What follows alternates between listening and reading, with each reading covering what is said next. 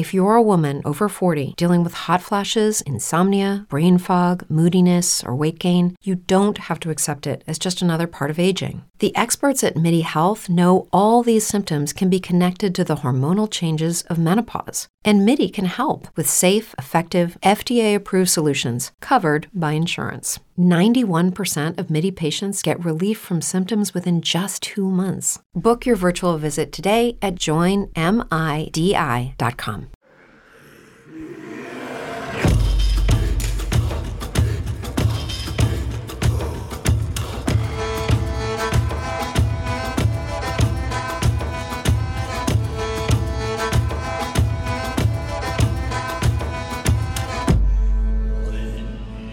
Tēnā koutou, tēnā koutou, tēnā tātou katoa, no mai, mai. Welcome to Mud and Blood, a podcast dark and grim. And uh, yeah. And getting long in the tooth now. we hit a hundred. One hundred. We're fucking Yeah. we're old. A hundred episodes. And this is a hundred 100. normal episodes actually, because um, I'm just looking at our metrics spreadsheet, and this will be our 160th episode in total. So that's that's ignoring uh, that's including all the actual play content. Um Yeah, and by the time this goes live, it's gonna it's gonna be going live to the public um two weeks roughly. I mean, we don't know when we're recording exactly when it's going to go live, but um, you know, if things go to schedule, then it's going to be about two weeks before our three-year anniversary for the show as well. Um, so yeah, three years and a hundred regular episodes. Quite, uh, quite the achievement. Yeah, no, it's uh yeah. yeah. Yeah. absolutely. It's um it's it's yeah, a hundred. Pwa. Yeah, so we're gonna we're gonna in this kind of centennial episode, we're going to not do GM toolbox sort of stuff. We're not to talk about specific, um, you know, role playing content necessarily. We're to be doing a retrospective, and we're to look back at the show, look at where we've you know where we started, um, look at some of our favorite favorite content that for from the two of us. Um, yeah, and at the end, we're going to talk a little bit about a giveaway, which we're going to we're going to be doing a very very big giveaway.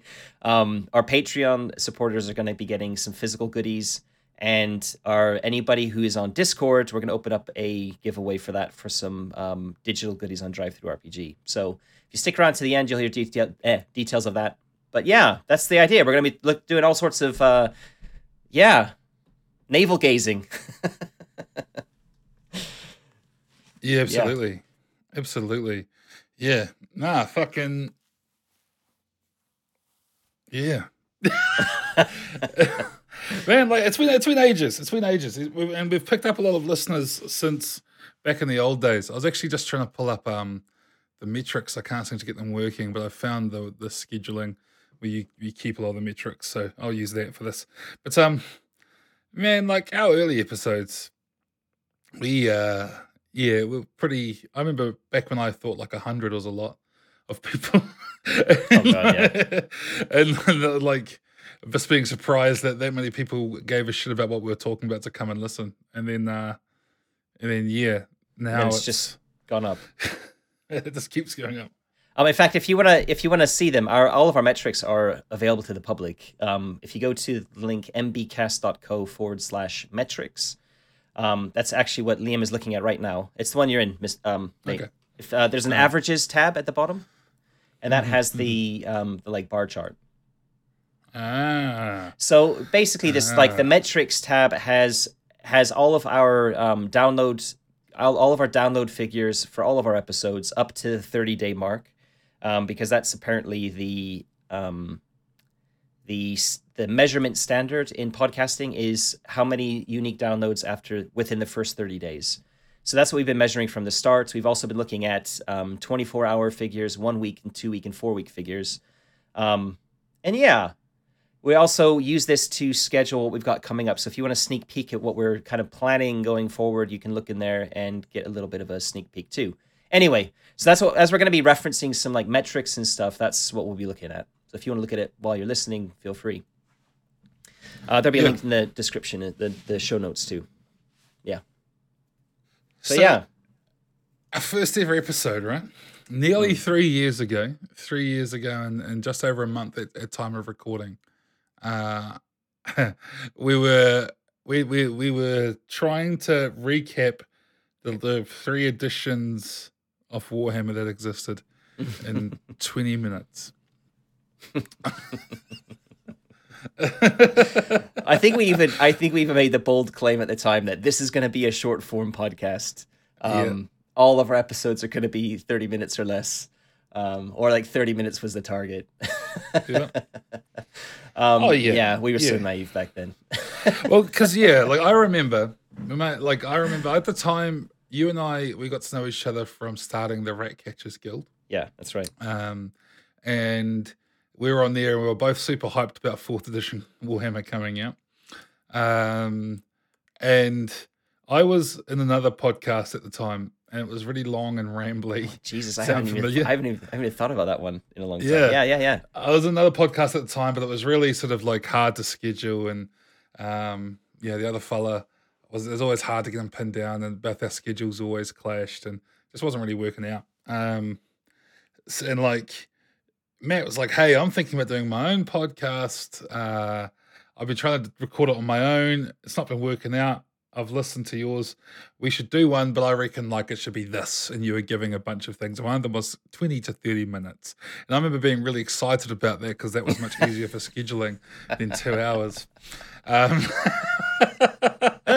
uh, yeah. but uh, yeah, nah. Yeah, yeah, yeah, yeah. We actually didn't even manage that in our first episode. I'm just looking No, at it's like the my 45 minutes or podcast something. feeder. Yeah, it's 42 minutes, and we had Yeah. 42 minutes on the second one as well. And then it was the third episode was an interview with um, Tomas from Free League about about Forbidden Lands, and that was over an hour. And I think from there it was we had one 58, 53 minute one after the Forbidden Lands preview, and then everything was just over an hour. And then uh, yeah, it just steadily went up from there. The one that got Yeah. really bad was when um I had we had Jim Jeff not Jim Jeffries, Jim um Davis. Davis on. Um yeah. Jim Davis on Episode nine. Yeah. Discuss something, first look of Warhammer or something. Yeah. And, first look um, at fourth edition. That's right. Yeah. Yeah. It was just it was just you and him, wasn't it? Yeah, you couldn't make it. And I was in the States with my with my family, yeah. that's when we found out that you were very vital for timekeeping because I I know on his on his channel too, um, it's Pruitt and the producer that keeps him on topic. Yeah. So it was like the two ramblers of each channel, just together rambling for two and a half hours, which at the time was like fuck. And since then, we've Yeah. we've done that together a few times, but um, yeah. I mean, I think this is the thing. Like people, people have gotten in touch with us on social media and have said we're too long. We're too long winded. We we should be. It would be. It would be much better if we were shorter. Um, we've heard you, but there are va- vast, vast, vast number of people who have said the exact opposite. They really like that we are conversational. They don't mind the long, the long duration. And for us, it's a lot easier to just um, have a conversation than to stress about um, hitting specific Mm. points and and doing it like that. Um, and there's also no way to edit us down below sort of like maybe five percent of our original running time because we are quite rambly, we're quite conversational, and it would feel very. There are no natural pauses, I think, or very very few No. where you could cut a section out.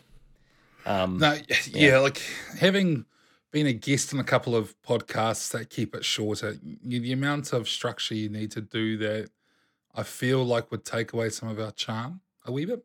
Yeah. Um, you know, like, yeah, I've, I've I remember thinking about that a lot in the early days. We were really worried about that we were too long. But then um, I was talking to a friend of mine, and she pointed out that it was like, well, look, you're already talking about a niche hobby. You're talking about a niche part of a niche hobby. The sort of people who are tuning in to listen to you really give a fuck about what you're saying. They're not going to mind sitting there and listening for a long time. You know, mm. like the people who probably want shorter episodes are likely to be the people who are only interested in like a particular game review or a particular like so- t- topic that we're covering. The, rec- the recurring listeners, the community that we've managed to build. And fuck me, what a community! They, they're the sort of people who actually really give a shit about a bigger chat. Um, so Yeah.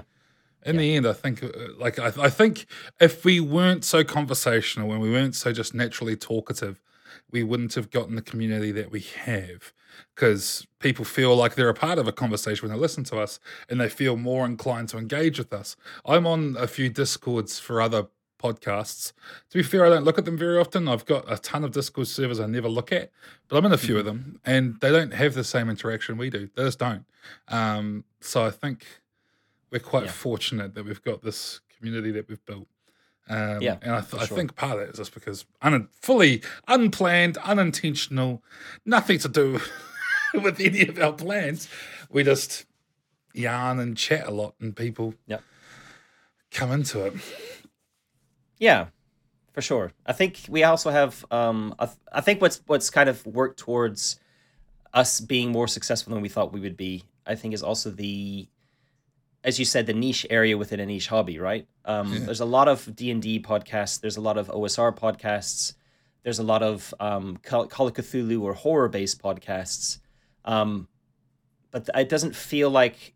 It kind of feels like we're the only ones who are specifically focusing on non D and like non epic fantasy, and not just horror, but everything that's kind of a bit more well dark and grim, obviously.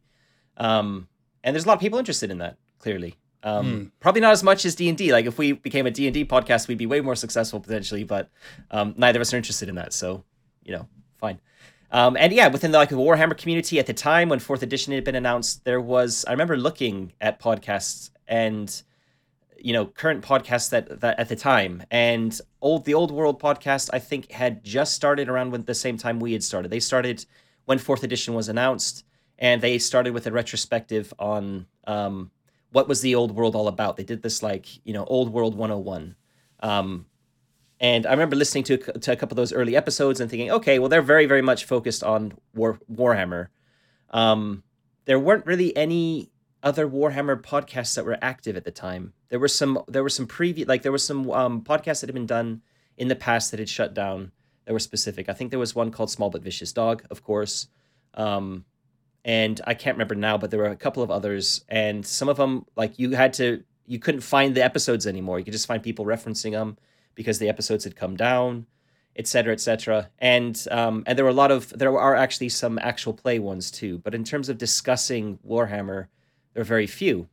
And so it kind of felt like at the time, it felt like a good idea to create something that encompassed Warhammer, did a discuss did discussion and not actual play, and um, then also kind of like branched out a little bit and didn't just look at at Wo- Wolfrup.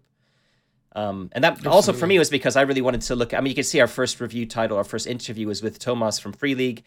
I, I was and still am a big Free League fanboy, and I really wanted to interview um, Free League and look at their games and talk about their games too. And um, so that's also why I kind of wanted to branch out a little bit uh, when I was first. Again, Liam said that I'd I tried starting a podcast before I got in touch with him.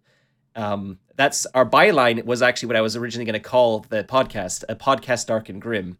Um, I even had some graphics made up for it and everything. Looked really cheesy now when I look back at them. And I remember sitting in front of my microphone for at least an hour recording, stopping, starting again, starting again, and just be like, this does not fucking work. How do people record themselves all alone for 20 minutes and not sound rambly and like just whatever? And um, I could I could do it now. In fact, I, I've done some solo stuff. I've done some some stuff on my YouTube channel where I'm just by myself, and that comes with obviously learning, you know, being comfortable doing this sort of thing. But at the at the beginning, it was just like, fuck, I can't do this. I need if I'm gonna do a podcast, I need a co-host. Um, and that that was right at the same time that we were starting to talk and everything. And I found out you were in the, that podcast, and yeah, it just worked. It just kind of seemed like we hit a, ni- a niche. I remember also looking. I was I was really interested in metrics at the beginning and thinking like, okay, how are we going to know if we're if we're doing all right or if there's any points? Like if if we start recording stuff and five or six sessions in, nobody's listening to us, you know, at what point is it a waste of time and we should just realize like there's there's really no audience. Well, let's stop. And I couldn't find any information. I remember reaching out to some other tabletop role. I'm not going to say who, but I reached out to maybe two or three other podcasters um, in the tabletop scene and asked them if they would mind sharing like some of their some of their download numbers, and they all said no. Some of them had said they didn't they they like they weren't comfortable doing it. Some of them said that because of data protection they couldn't do it, which is bullshit. Um, and it's just like okay, nobody wants to share this information. Like, I just I'm just interested because I'm starting one like to know what the like you know roughly what what What's I a- like what's a good goal? What's a good target? or- yeah. Yeah.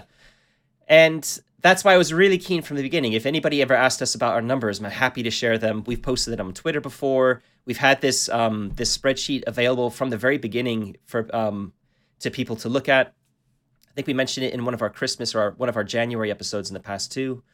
But anyway, um, the the one thing I did found find then I had to go to to Google and do some deep podcast searching, and there were some websites that seemed to be talking about most podcasts are niche. Of course, you get people podcasting about knitting and Pokemon and whatever, right? Um, very very specific niche topics, and if you can consider that your podcast is doing well in a niche area, if you are getting 200 downloads after your first 30 days. So I was like, okay, that seems to be like the general that's that's very like heavily caveated general advice but it's the only number i've got. And th- as a result that for me was thinking okay we're doing all right if we can hit 200 downloads eventually. Like if after after 5 or 10 episodes we're at a 200 downloads then all good and was very pleasantly surprised and when our first episode broke 200 Two weeks. after 2 weeks. Yeah. so for me that was like that was a really that was a big personal achievement um and i know i was i was like talking to, to you liam at the time and saying like i was really excited about it like 200 we broke a 200 already and uh yeah anyway. Um so yeah that was that was very very good for motivation and kept us going so. Anyway Absolutely. we're doing a lot of we're doing a lot of uh, or i'm doing a lot of reminiscing on the beginning um No, because I think we're quite fortunate too. 'cause we did have access to like the Rat Catchers Guild was booming. Um, yeah it was yeah, sure. and I mean, I mean, to this day, it's that and like the Reddit are the two go-to places for Warhammer Fantasy roleplay now online. Um, but you know, like we we handed over control of that a long time ago. Um, we we moved on Yeah. from running that because it was just chaos. Um, but um, and it wasn't really what we wanted to do. We did it because there was a hole and and, and Yeah. people were talking about it, and we decided to make one, and then it, it blew up, and it was really handy, and that it helped us like you know launch this podcast and things. We had a, access to a good audience. Um, and when we started straying into other stuff, we had access to good audiences there too. So very early, we sort of we really got like this the Swedish, you know, sort of free league audience on side, and we had the Yeah. Warhammer audience on side, and Yeah. um, from there it just sort of grew. And it wasn't until um, I think much later when we started covering I think we got we got a few people come on board when we started doing like the months of madness things for Call of Cthulhu. Um, but then when we started covering OSR, we saw another boom of people joining up as well. And um Yeah. it's interesting like the, the the mix of communities of people we've got coming in and, and sort of engaging with us. At least as far as our Discord and sort of social media communities go, that's how we sort of have to judge the people listening to us. That's all we get. yeah for sure But um, Yeah. And at first, we just wanted to like, did uh, did we have interviews planned from the get go? I think we did. I think we had a big long Yeah, list yeah. of interviews before we even started. I remember I remember um, having been in touch with a bunch of people at the start. Like I emailed a bunch of people when we had figured out um, that we were going to be a podcast before we think we would even recorded our first episode. Um, Yes. I reached out and contacted a bunch of people. I actually remember this. One of them was Graeme Davis, and Yeah. knowing that you had already reached out to Graeme Davis was one of the things that made me go, "Fuck it, I'm going to make a podcast with this guy." I actually even messaged Sean, being like, "I've got a chance here to talk to Graeme fucking Davis." But I, I have to start this podcast. And Yeah. Sean's like, Well, you're going to have to do it, aren't you? um, I remember that. That was definitely like the seeing that being like, okay, this guy's not fucking around. Because on the previous one, we'd talked about it, but it was one of those things where if I wasn't doing it, it wasn't getting done. And uh, I'm not great at organizing this shit. We're quite lucky that Matt does a lot of the actual admin, organizational shit in the background. I just take care of the audio because that's my strength, and I'm not I'm not nearly organized enough for the rest of it. But um, so going from something really like like from that side of it where it was like lots of ideas and very little action to something like this where you're coming along going, here's a list of people I want to talk to. And I was like, oh, fuck okay, sweet. We're, we're aiming for the sky then. Um, and yeah, yeah fucking, it worked. It worked. They wanted to talk to us. Uh, that, that, was that was the really interesting thing as well for me. That was the exciting thing was we had a, we had a podcast at the beginning where we couldn't give any figures. I would say we're just starting off. This is what we're this is what we're doing. This is kind of the email I was putting together, and saying we want to we want to talk about such and such. Would you be willing to come on and talk to us? And a lot of the people I reached out to said yes. And I can see why it's like a bit of time. At the time, I was also saying short form, so like 30, 30 minute interviews. So, you know, for a lot of people thinking, oh, I've just come on for 30 minutes and have a chat and plug my product um, and talk about creating it. Yeah, why not? Um, I could totally see it myself. Like, why? Yeah, easy, easily done. Um, a good use of of some of your time and hopefully result in some extra sales or whatever. Right? If you think about mm. it from like a business perspective, it's good marketing. Um, but for me at the time, it was like, oh my god. And I remember emailing you back like, oh my god, oh my god, they're gonna talk to us. yeah. Just like they actually want to talk to us. We're gonna talk to some of the creators of the of the shit that we like. And yeah. um, yeah, yeah, it was it was uh, again really really motivating to see that.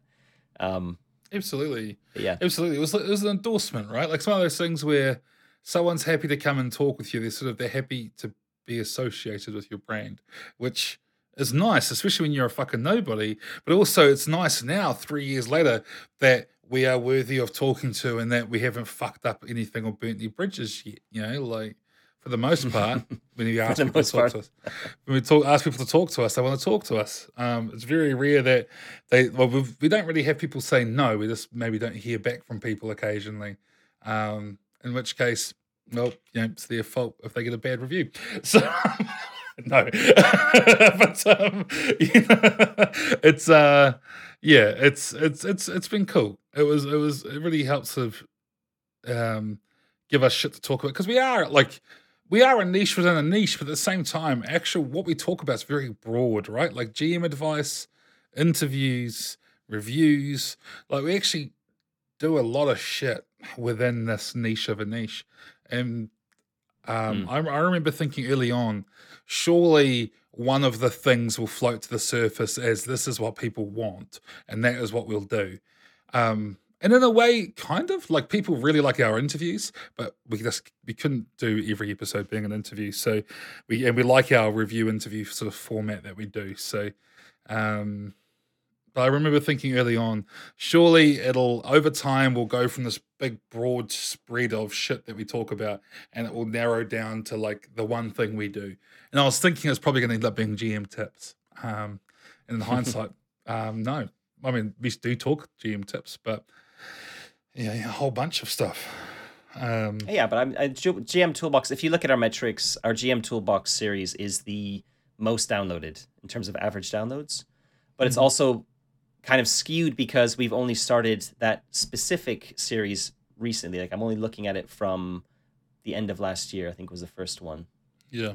Uh, April, so a year ago. So, but but from April a year ago like for the whole of last year we only did two of these and then we started we've really up the up the pace and done a bit more this year mm. and those were that was at a time like starting around that time last year we were kind of hitting the average of of near uh, 2020 our average for the entire year was a thousand a thousand downloads after 30 days.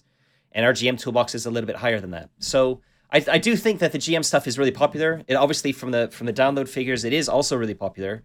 They're not the most downloaded episodes we've ever done. Um, those definitely are the interviews, um, just because people like listening to like we obviously will pull in a lot of people from specific like from uh, non non usual listeners who come in and they'll listen to an interview with their favorite uh, game designer. Yeah. Uh, so that's to be expected, and that will probably continue as well. Absolutely. Um, but yeah. Absolutely. Yeah. I mean, like obvious examples of that, you know, is like um, when we did, you know, like Sean McCoy was a big one that got up on the OSR Reddit, right? And yeah, was just fucking huge. Um, yeah, people were all over that. Um, that was our um, that was our first episode to break two thousand as well downloads, which is yeah. also pretty big. Yeah. Um, so that was that was really interesting. Um, and it is mm. overall our numbers are interesting too because One thing which I wasn't sure if we were doing the right thing, and this is sort of a segue into the next thing on our Trello. We started doing actual plays, right? Mm. And we didn't. A lot of other channels separate their actual play content content into a separate channel, so you have your talky shit here, your actual play shit here, because generally the audiences of the two don't overlap a hell of a lot. And it's for the people who do overlap, it's easy for them to follow one or the other. And I've always wondered if that was a, you know, would have been a better choice, but I guess for convenience, it was definitely a lot easier just having just the one. Um, it was one of those things where actual plays always trend downwards over the course of their life. The first episode's massive, yeah. second episode's a bit yep. smaller, and they trend down, and that ends up skewing the metrics on it. Um, and they inevitably end up being less listened to than our regular um, sort of episodes. But at the same time, I mean, I don't know, just throwing that like we we asked our community a couple times, and everyone's like, "Nah, fuck it, keep them all in one place." So we did. Um, and it seems to be working all right. Our actual plays have been awesome. I've really enjoyed them. I actually yeah. really, I was thinking this today. Um, the Valley of Blood episode I finished editing today and uploaded was uh, I actually said it at the start of the episode when I was doing my little intro I record for it. One of the funnest experiences I've had in an RPG in a long time. Um, and like getting to edit a thing, I'm not going to spoil it by the time you listen to this, it's already out. So go and listen to it if you're listening. Um, it's episode seven. Yeah. Of, uh, yeah. But basically, I play around with the fact that we're recording online, and it's really easy to make players mute themselves so they can't hear what I'm discussing, and then playing around with sound effects to accentuate the conversation that's happening and try and make it quite spooky and things. Um, it worked out mm. really, really well. I was really happy with it. But um, because I was never a fan of actual plays in the past, mm. like uh, watching them. Fuck me, like listening to them. I I couldn't do that. You want me to listen to someone else have fun for two hours? That's not my idea of fun. And then we decided to give it a go. I can't even remember. I know we st- obviously we started with Carrying Company, and it was quite early on too. That was episode number, um, sorry, Coriolis, episode number nineteen. How, yeah, it was it was quite early on. How early on sure. did we decide that we were going to do actual plays? It was your idea, if I think. Yeah, I think because of Coriolis, um, I really wanted to run Coriolis because I had never I never had before, mm. and I thought, well, this you know this could be a really good thing to play to run for the show, and if I keep it to a short campaign, um, we can gauge how how well it works, like whether there's pop, like whether it's a popular idea and whether people are listening to it. Um, and yeah, that's that's why we started it. But we did actually we added it to the the weekly runtime. So it was we were doing yeah. every single week there was a normal episode, and then in the week, every week there was an actual play. So we were releasing two two episodes every week, one actual play and one non. And I think it was. I think by the time we'd finished it, yeah, like the last episode of Coriolis had like three or four weeks between it and the previous one because it just took a lot of time. I think it took time for me to to do the initial edit to get it to to get it to Liam, and then it took Liam time to uh, to do the mastering on it. Because for the Coriolis one as well, I was doing all the editing myself. Um, like all the the the main edit where I was like chopping out the ums and the the gaps and that kind of thing. And I had no idea what I was doing. I remember starting off doing it in Audacity, and it f- just took fucking ages. And anyway, um, yeah, we quickly realized after that. I think I think with Carrying Company, we did we continue the trend. I think we might have done. We did. I'm just looking at the numbers again. So at the start of Carrying Company, I think we were doing exactly the same thing. And because Carrying Company was so long, it was like 24 episodes. Um, we got somewhere somewhere in there, we we realized that we had bitten off more than we could chew. Um, I had to have some hard conversations with my wife about how much time the um, podcast was taking, and yeah, we basically made the decision that we needed to. We, we couldn't we couldn't sustainably keep doing two episodes every no. week because um, that was Caring Company started right as we're like about to delve into the whole months of madness and things. So yeah, like yeah. that was a busy period for us. That was a real busy period. We had a lot of shit going on, scheduling a lot of interviews and things. Interviews are always a scheduling, um, I won't say nightmare, a, a difficulty. Um, yeah, so Yeah. it was it was interesting. That whole time was really interesting. And then we shifted to we're still doing was it weekly episodes, but the actual play was every few weeks, I think. Well, we're doing three weeks of normal episodes and took a week off. And every other week we had an actual play going, I think. That that just didn't work either. No, Um, no, it fucking because it was like it just didn't make it just was not convenient at all to be like to stick to such a strict schedule like three weeks on one week off three weeks on one week off. And it's like well is that recording is that recording schedule or is that release schedule? What the fuck is it? Like because the the main thing was like we just needed we just needed to be able to spread things out a little bit so that we had a bit of breathing room. We had some time off to spend with our our loved ones um and that also didn't work. And in the end it was just kind of like okay we're just we eventually got back to doing weekly with no gaps or like a gap every now and again. It was like we just had seven weeks straight and now we're having the one week off. It's like how this three three week on one week off doesn't really work. Um and then i think eventually that we just decided around christmas time this this last christmas was that um we're just gonna stick to we're gonna stick to weekly and every now and again if we slip we miss a week that's what it is. That's just that's just life. And we're not to be a slave to um you know trying to trying to hit a specific schedule that we could tell that we're, that we're going to tell people. We're just telling people it's a weekly podcast and that's it. And if we miss a week or we slip behind a little bit in a week it is what it is. We're we we both have um you know have jobs and lives outside of this and yet we're still managing to mostly hit it so yeah i don't think I think maybe because we had this we had this discussion. I remember right at the beginning, Liam. uh, You were saying um, from the people you talked to and from your own podcast research and stuff when you started uh, chasing was it chasing dragons? Is that what it's called? uh, After Dragons. After dragons, sorry, yeah. Mm. Um, was like consistency is key. Like if we need to pick a day of the week that we're going to release on every every week, and that's that's our release day. And if we miss that, we're going to lose subscribers and stuff.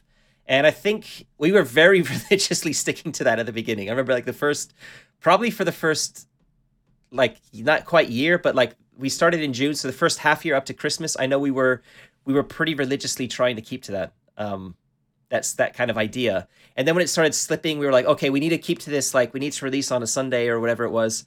Um, three weeks on, one week off can help us to hit that. It gives some stability to our viewers, etc. And then eventually, we're just now we're just like whatever it'll come out when it comes out Yeah. we try to stick to weekends if we can but um it is a little bit chaotic but we're still mostly weekly and i th- honestly i think we've gotten to the point now where we're well known enough that it doesn't it's actually it doesn't really matter too much Yeah, but i think maybe if, if you're starting off it probably is a little bit more important I I do think right, like I, f- I forget the guy's actually. I want to say his name's David or something. That one of our early supporters who has a relatively big Twitter following. Um, his name is Asako So or something. On oh yeah yeah he was one of our early supporters over on um, Twitter, and um, he, he so much so that he actually came and played with you at UK Games Expo.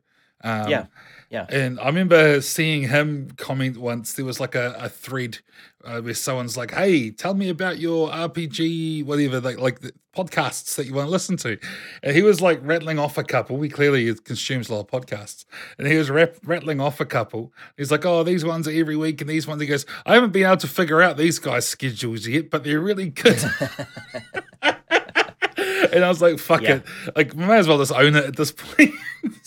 yeah we can't keep to 30 minutes. We can't keep to a we can't keep to a day of the week. It is what it is. Um yeah. That's and that's fine. I think honestly that's that's that's lowered the stress levels i think from both of us considerably. Yeah. um not really trying to stick to that because it is quite stressful. It it has been very stressful over these last 3 years when we have tried to stick to a specific day of the week Oh, it's definitely it's, And, it's, it's saved my relationship too because like Julia does a lot of editing.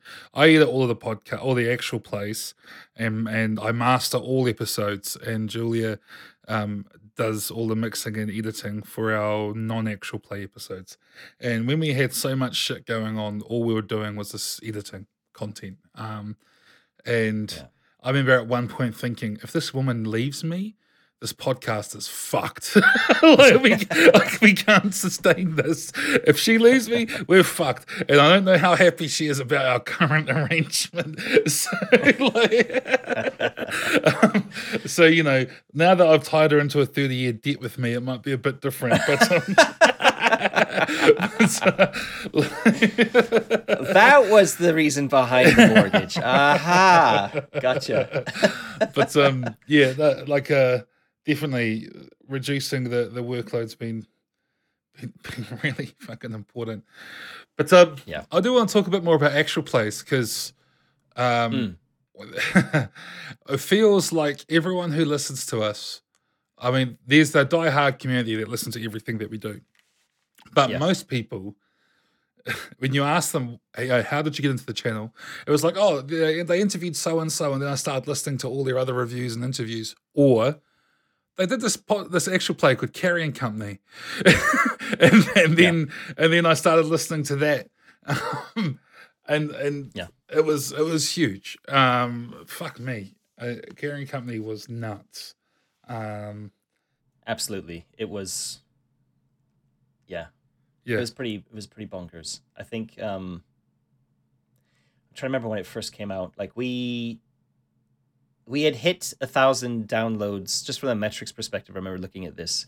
Like we had done Coriolis at, at the time, and Coriolis had, was getting between 300 and 400 downloads in the first 30 days, which was on par at the time with all of our other content, all the other content that was being released. But every time we had an interview or a review, which was every month, was it at the time? At the beginning, it was, wasn't it? yeah, um, those would see a, a slight spike in the number of downloads. We're like, okay, so oh, clearly the interviews and the reviews are, are really popular. Everything else is bringing in about 400 by the time Coriolis had started in October. Um, and then we had a couple of like we did the we did our our our biggest session uh, episode at the time was the um the time that we had both Pruitt and Jim back on to look at fourth edition versus second edition, where I was on as well. Yep. And that was our first episode to break a thousand a thousand um, downloads. And then after that, we had a couple of big ones. Forbidden Lands review had twelve hundred downloads, etc. Um, by the time uh, Carrying Company had started, Carrying Company was hitting nine hundred episodes downloads. for the first download sorry for the first three um, for the first three first three episodes Yeah. and it was quite clear that was like double all the other content at the time outside of these like these one-off big reviews or whatever and it was quite clear from the beginning that, that it was resonating with people we were getting a ton of feedback we were getting more feedback on carrying company in terms of social media or people reaching out to us than anything else Yeah. like we would occasionally get people saying oh i listened to that review it was really good and like maybe one person maybe two um, the download numbers kind of spoke for themselves, but people actually reaching out to us and saying, "Holy shit, Carrying Company is great," was was massive. It was massive, and yeah, I think that's that's when we realized we were onto something special there. Absolutely. And also, like, it's just, yeah, everything about, like, we were lucky that we had a really good games master, really good crew in general. Like, like we were, we were having fun, which I think is huge. Yeah. You listen to a lot of actual players and you can tell that people are performing a wee bit. And this one, we were all genuinely just having a great fucking time. Um, and yeah, and I I think that came across. And then it sort of, I, I know for my editing, I managed to sort of hit my sort of nirvana when it came to sound design and like sound effects and things and get it set. i always wanted our actual plays to sound kind of like a um, radio drama and i feel like carrying company is, is when sort of really started to sort of get to that point where i was like okay now i have an idea of what an, a mud and blood actual play sounds like um and yeah it's uh uh, the whole thing just come together really fucking well. People loved it. Um, still do. Like you go back and look at contemporary downloads, like those things are still people hmm. people are going back and checking it out. like it's still it's still popular. Yeah, yeah, Yeah. The most popular Warhammer actual play online, as far as I can tell. Every time I see people in the Facebook group or whatever asking for actual plays to listen to, this is not me tooting my own horn. I, to be fair, I haven't seen it, this in a few months, so I, I wouldn't be surprised if Garblag Games or one of those sort of ones have overtaken us since then. But at the time, we would get twice as many recommendations than anybody else. Every time someone was asked, asking, "Hey, what should we go listen to?" It was always Carrying Company, which makes me quite proud. Like like being quite sort of Like, wow, I went from Yeah. just being a, a consumer of Warhammer stuff to being involved in like a definitive piece of it. Um, that was quite I, I think a huge part of that is the I mean, for sure for sure having a good games master and having a good crew is a big part of its success. But hooking people in from the start, I think the big part of that is the amount of time we put into um, you know, quality control for these episodes. And I mean, I did it I did a hell of a lot as well on Coriolis. Um and also on Kult. So the way the way we split this is when um, when I'm like running or I'm the only one involved in an actual play, I do the the initial editing. I don't I don't can't remember what the term is for that. Mixing, I think is what you said. mixing, yeah. Um, Mixing So, is like, for the all the- audio and then editing is for the chopping. Yeah. oh, the chart, the editing then. Yeah. Um, so I do the I do the initial editing for for Kult and for Coriolis, and we put a ton of time. Like I was, I remember talking about it in Discord at the time when I was doing Kult, and saying, for me alone, for for editing a one hour episode of Kult, it was taking me five to six hours of editing time. Now I'm sure um, Liam and Julia can do that in maybe even half the time, like less time, but still, it's like they're still putting hours and hours in for one hour of content and that's that's i know i know julia's doing that for um, our normal content as well not probably to quite the same level because the the actual plays have lots of different audio feeds then they get the sound effects um, when i'm editing Kult for example i'm going through and i'm putting flags down for liam saying um, you know i want uh, we should have like um, the music the music should change here for such and such a tone um, a sound effect for a door being broken down. So it's making Liam's job a little bit easier to put the sound effects in. But that also means I have to be really like focused on the not just on editing and chopping bits out, but also on thinking about transitions in terms of that sort of thing. Um, we've got into a nice. I, I feel like that was a, a really nice um, workflow, but it still is a ton of effort. Yeah. And I think I think the the thing is that people don't see that with other podcasts because it's a bit insane. To be fair, like we're we're putting in like we're, we don't we don't make a lot of money from Patreon, right? Um, and like if you think about the number of hours we're putting in, it is it is absolutely bonkers. And I think we're churning these out at least two two a month. Um, on top of all the other stuff we're doing, it is a lot of work, and I, that's why I think just nobody does it because it is a it is a Oh, bit absolutely. Like if you ever go and look at any sort of um, articles on how to make a podcast, they all encourage you to be super quick, super low input, all that sort of stuff, and and just do a quick turnaround. Um, and effectively, what you get with most podcasts is the raw downloads that we produce, which we send off to um, our patrons. Right, that's the quality that most Yeah. podcasts will give you. And to be honest, for nine out of ten listeners, that's probably fine. I'd imagine that if we were just to go forward with that and cut all this editing out, we probably wouldn't see a massive drop in our listeners, um, especially for our regular episodes. Um, yeah but but there's a couple of a couple of caveats there. One, um, every other podcast does that. We don't want to be like every other podcast, especially when it comes to our actual plays. I'd much rather be up there with um, Red Moon role playing and shit when it comes to an overproduced sort of actual play than um, every other one where you can hear John over there eating chips and this motherfucker sipping his tea and shit. I don't want that in my life. You don't want that. I don't want that. None of us want that. So we, we get rid of that. Um, but also, like, I've always been a believer that if you're going to do something, do it right and do something that you, you're proud of so that you can point to and say, hey, I fucking did that.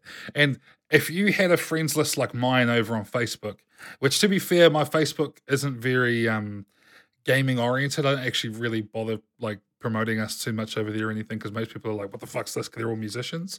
But when I do share stuff over there, I'm sharing it knowing that like audio engineers are going to listen. so I want them to listen and go, oh, I don't want them to, to give me a hard time for just using a shitty gate and just releasing something good enough. Um, yeah, so I, I, I definitely think like with the actual plays, it's a minimum of three hours in for every hour we output, um, minimum.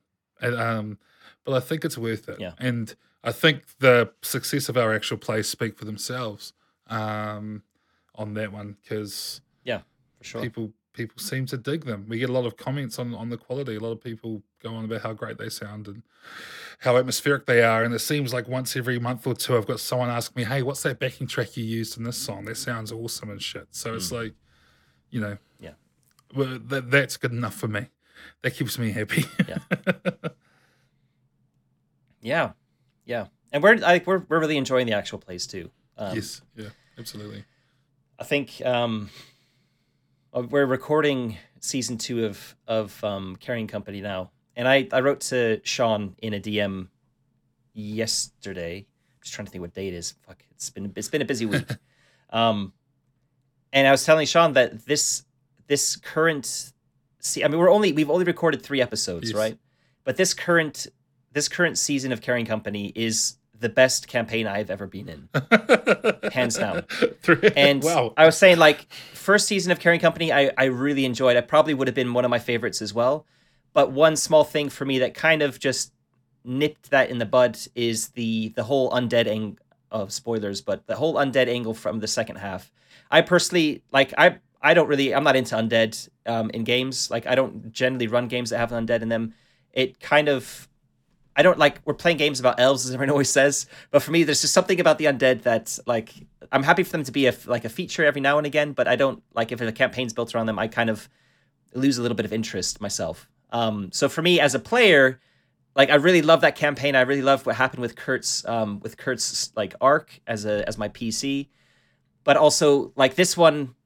I guess it's a minor spoiler for season two that it's not really focused on the undead. Um, just everything about this this this second season is just hitting all the boxes for me. There's so much tension. It's so fucking brilliant.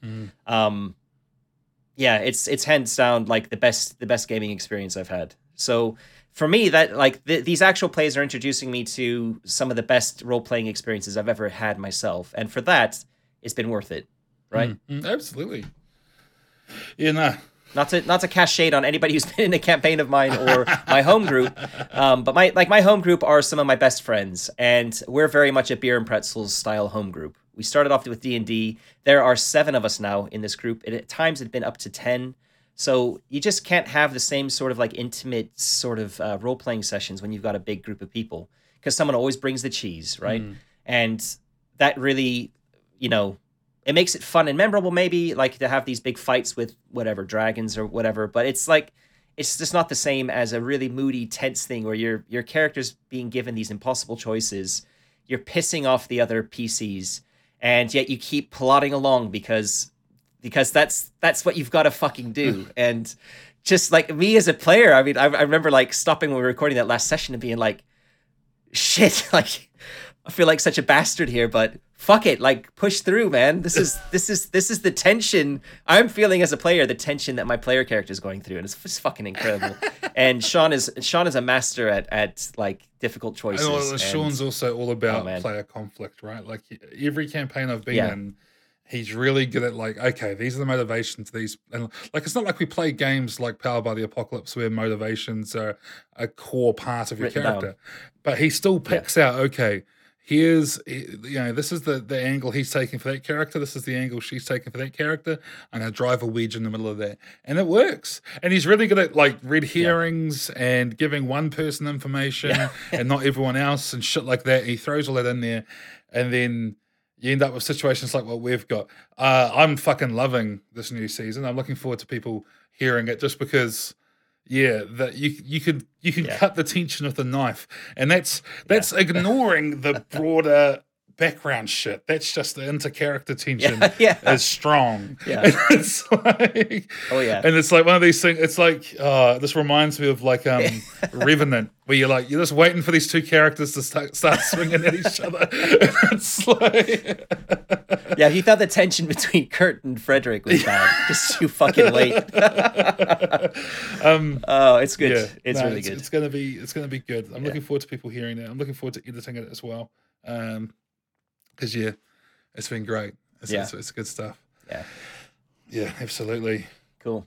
So yeah, actual plays. I mean, it, that's that changed the that changed the face really of, of the of the show, um, from just being, just being about, you know, G, you know, GMing stuff or talking about. We did a lot of Wolfrup um, content at the beginning We as did. well, um, but we always never wanted to focus on Wolfram. Mm. So we kind of went from that to kind of like it felt a little bit like we were trying to we were trying desperately to think about topics to talk about um, in between interviewing people. Yeah. to then adding the, the the actual plays into the mix. And then once once we decided okay these aren't going to be extra on top of a weekly's thing they're going to be part of the weekly schedule um, that's when it all kind of connected i feel that's when it all came together Yeah, because I, I remember back in the day, we used to always have Woofrup as a fallback. If we don't know what to talk about, talk about Woofrup, and we'll figure out a, a, sub, a subject and we'll do it. Um, and I'm glad that that sort of stopped, especially once we had played a campaign of it and stuff. I was like, fuck, if we keep talking about this too much, I'm going to get burnt out. It's nice to reference it, but um, you know, there's Yeah. only so much you could talk, especially after we'd sort of done that revisit and upset heaps of people. I felt like it would have been a bit cheap for us to keep talking about uh, about it. But um, yeah, having the alternating weeks and also getting into the like the old uh, review uh, interview review cycle, but also the new one where we sort of jam them together, which we've only done that I think once so far, but it's been really popular. Um, I really like like I like mixing up because interviews I don't you don't need to do a hell of a lot of prep for them. Generally, quite Mhm. comfortable talking to whoever comes on. Just got to do a bit Yeah. of background research. We normally know most of the people we're bringing on or know their work or are familiar with Yeah. their work yeah um, or at the very least we're reading it for review. Um, so you get to have some really good talks. Although in saying that, sometimes the people you, you know the least are some of the more interesting talks, like talking to um, Mhm. Storybrewers about um, Alas for the Awful Sea. That's a great interview. I love that. It was Yeah. awesome. Um, and I didn't know them from Adam, you know, um, but it was really good. yeah same that's actually a good point because that was a that was a bit of a wild card like Yeah. um i was a kickstarter backer for alas and that was that was back when i had my powered by the apocalypse collection phase um I was kind of got into Dungeon World. I never run or played any of them at the time. I just kind of like liked the idea, mainly the kind of collaborative world building side of things, and like bought backed a lot of Kickstarters and stuff. And Alas had a lot of the things that kind of appealed to me, and it fit in with the show. But yeah, I had I hadn't really not really didn't know what to expect from them. Um, and we didn't even know like I don't think we swore on that episode. That might have been one of the few episodes where we um, where we didn't swear because I think um, I think I'd heard somewhere that they like they didn't they didn't really swear themselves, and it was kind of like okay maybe we can be on on better behavior um, with them. But it was still a great yeah it was still a great episode. Uh, it was still a great interview. Absolutely. Yeah. It was it was it was it was good. It's funny because it's only a, a few months after the Rob Schwalb interview where it was this constant Mhm. swearing. That's true. I, I really want to get Rob back. I um I fucking loved talking to Rob. Eh? That was a great interview. I felt slightly sorry Yeah. for the guy by the end of it. I kind of want to give him a hug, but I did. I did love it. He uh, was, it was genuinely great to talk to, and it's been interesting actually. There's you can there's a lot of people you can tell do a lot of interviews, right? Like a lot of people who just interview very well. Um, Ken Hite is an obvious one. Ken Hite, you get him on podcast and he'll just talk. That's why we've had him on twice. You, you just need to point him in the direction of a microphone and you've got two hours of content. He's great. Um, genuinely friendly guy too. Um, genuinely like Yeah. that's been one of the cool things about this is I've been quite fortunate to meet a lot of people whose names I always knew and I always sort of fanboyed over a wee bit, and then meet these people and be like, actually, they're really cool people, know. And a few of them have Yeah. since become friends, and you know, well, you know, as as much of a friend as you can be online, and sort of we converse fairly regularly and stuff like that. Um, and it's it's been neat. Um, it's been really cool. But like Graeme Davis was the big one. That was that was seven year old Liam creaming his pants. That was a whole nother level of just excitement. You know what I mean? Like knowing I get to talk to him not once but twice. We had him on. Um, Yeah. so that was that was awesome. Um, yeah. Mine was um, getting the free league guys on. Oh yeah. um, because I'm obviously for me that they were the ones who got me really interested in. It was Mutant Year Zero that got me really back into role playing games hard, um, in terms of like hacking stuff and just getting really excited about communities and stuff. Um, and getting to talk to them was a was a big highlight. Graeme Davis as well, but I'd never I've never gotten deeply into the enemy within. Um, and I know he's one of the core writers of First Edition, but for me at the time, it was like he's a big guy in the in the Warhammer community, um, and I know I knew how big he was. But for me personally, it was more like, well, cool. But Free League was for me was was the guys I was really excited about about talking to. Yeah. Um, and and Rob Schwalb. Yeah. Because I'd run a campaign of I'd I'd kickstarted um, Shadow the Demon Lord, and I had run a campaign of Shadow the Demon Lord, and I remember um, like I had, I was following Rob on Facebook, and um, yeah, uh, he was on MeWe at the time as well. Um, so I was like following him on MeWe, and I thought he was just like for me, he was kind of like one of these really cool uh, game designer guys, and uh, like he he designed Game of Thrones RPG too. So it's kind of like, well, yeah, cool, cool, man. Wolfrip Second Edition, Game of Thrones, yeah. uh, you know, etc and um, yeah, and Shadow the Demon Lord, of course. And then yeah, we had him on, and he was a great. It was a great chat too. So for me, those are kind of my, th- those are kind of like my my um, fanboy, my fanboy ones. Absolutely. Yeah. I always um I really liked it when we got to play games with the people who made the games. Um.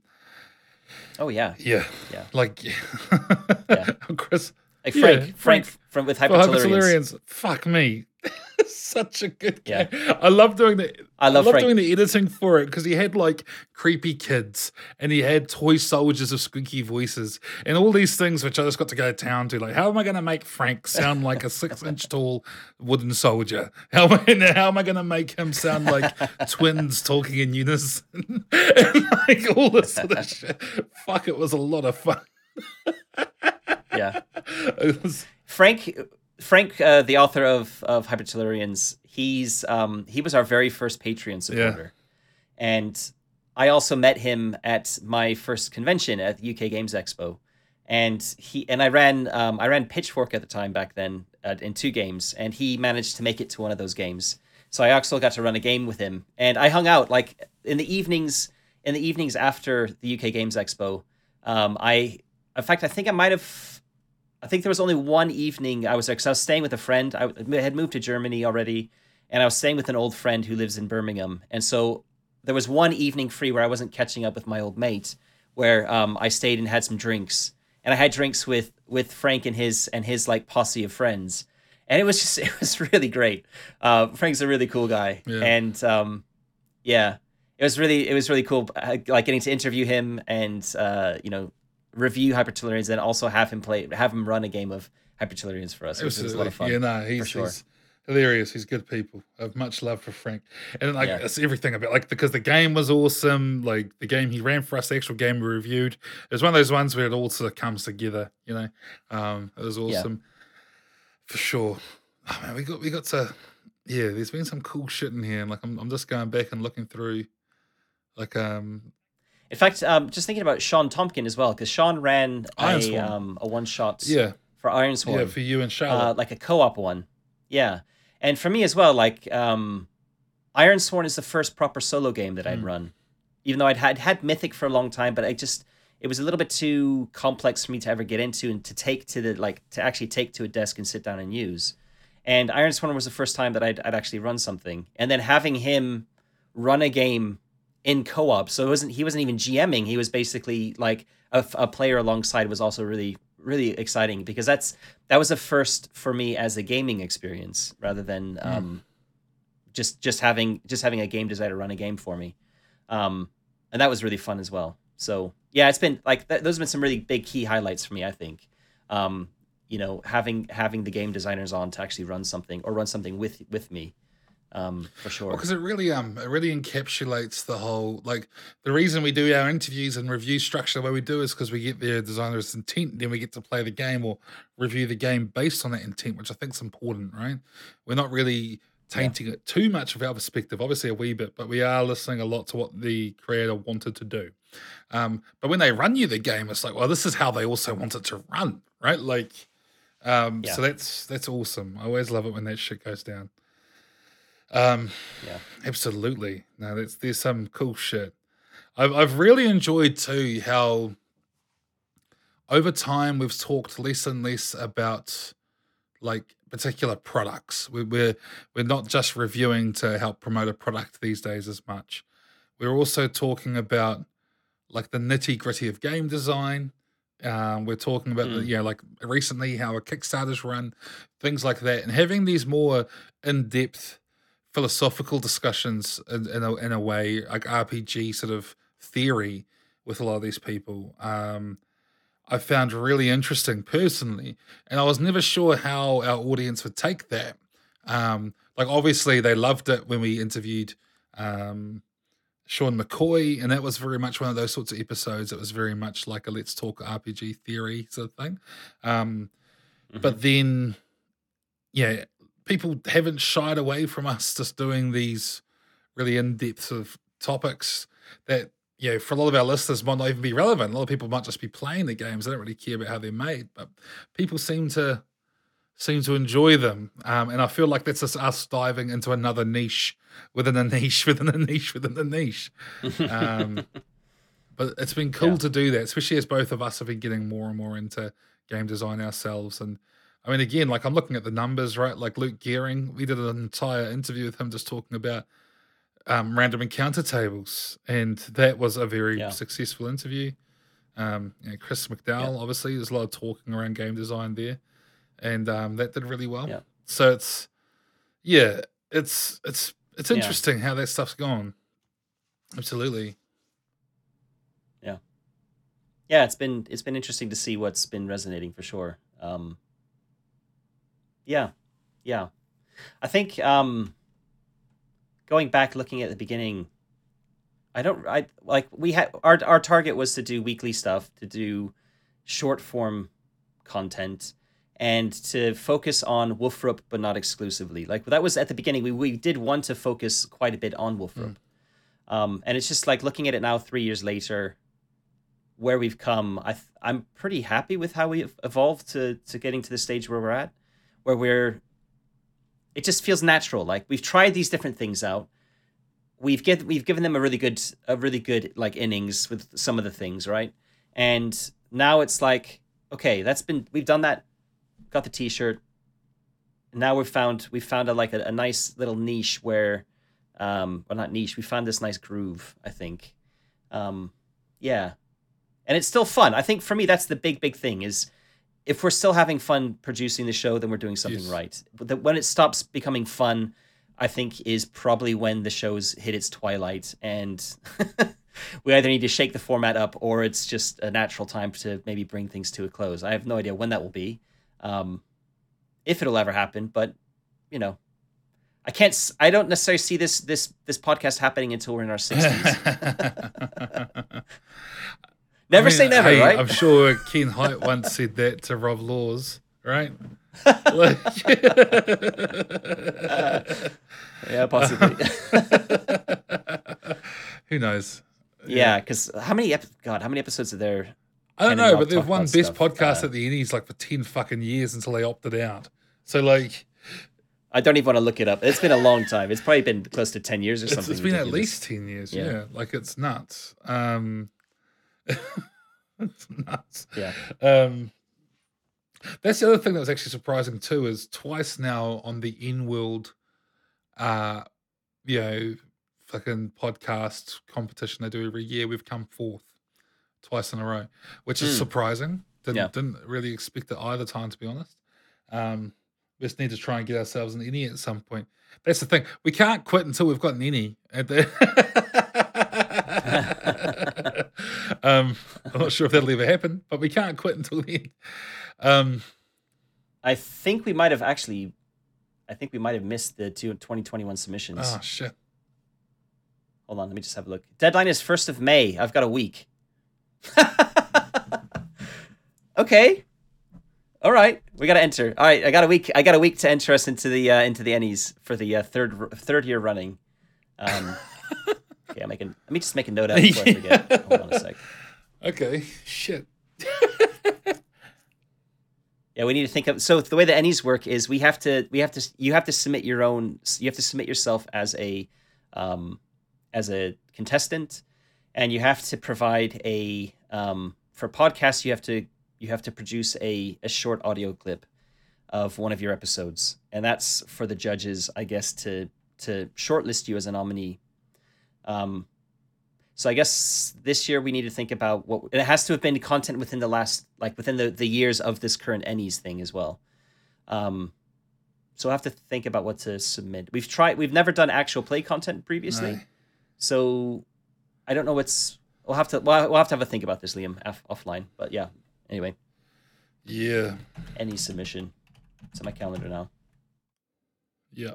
We'll figure something out. We'll Yep. figure something out. Um, I got a week. cool. Um, so let me go back to our Trello. What's some other talking points we wanted to go on about? Well, you're just talking about the the en the N world, um, or EN world, however you want to however you want to say that. The um, fourth place competition. I think for me that was also a big highlight. Was um, the first time that that we had been kind of eligible for one, which would have been 2019. Um, the like the beginning of 2019. We started in 2018. Um, no, maybe it was a year after that. I think it might have been the year after that. I can't remember. Anyway, yeah, because it's been two years now. So it have been January of 2020, 2019 and January of 2021. Shit. 2020 and 2021 then. um, and we got some nominations. Somebody like I didn't even know it existed. This competition. I don't really. I'm not really an EN World um, follower or anything.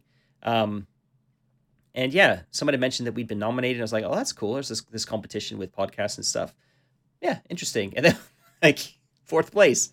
Um, that was a that was a big thing. Like I remember telling my wife about it, and she was looking at me a bit funny, like, people actually listen to you like talking about role playing games. I was like, yeah, we got fourth place, man. Obviously, it's, it's big. And she was like shaking her head, like, I just don't understand. I just don't understand. I do try and check my ego a bit because once you win, you can't be re-entered. So I'm like, okay, the reason we're not behind like Ken and Rob talk about stuff is because they already won. but like, Ah, okay. still, it's um clearly it's doing well. The fact that um we've been gotten in there twice at the same uh same ranking twice, and we we don't really prom- like we do promote it a wee bit like hey go here and vote, but not the same way that I've seen other podcasts doing it, which makes me feel good.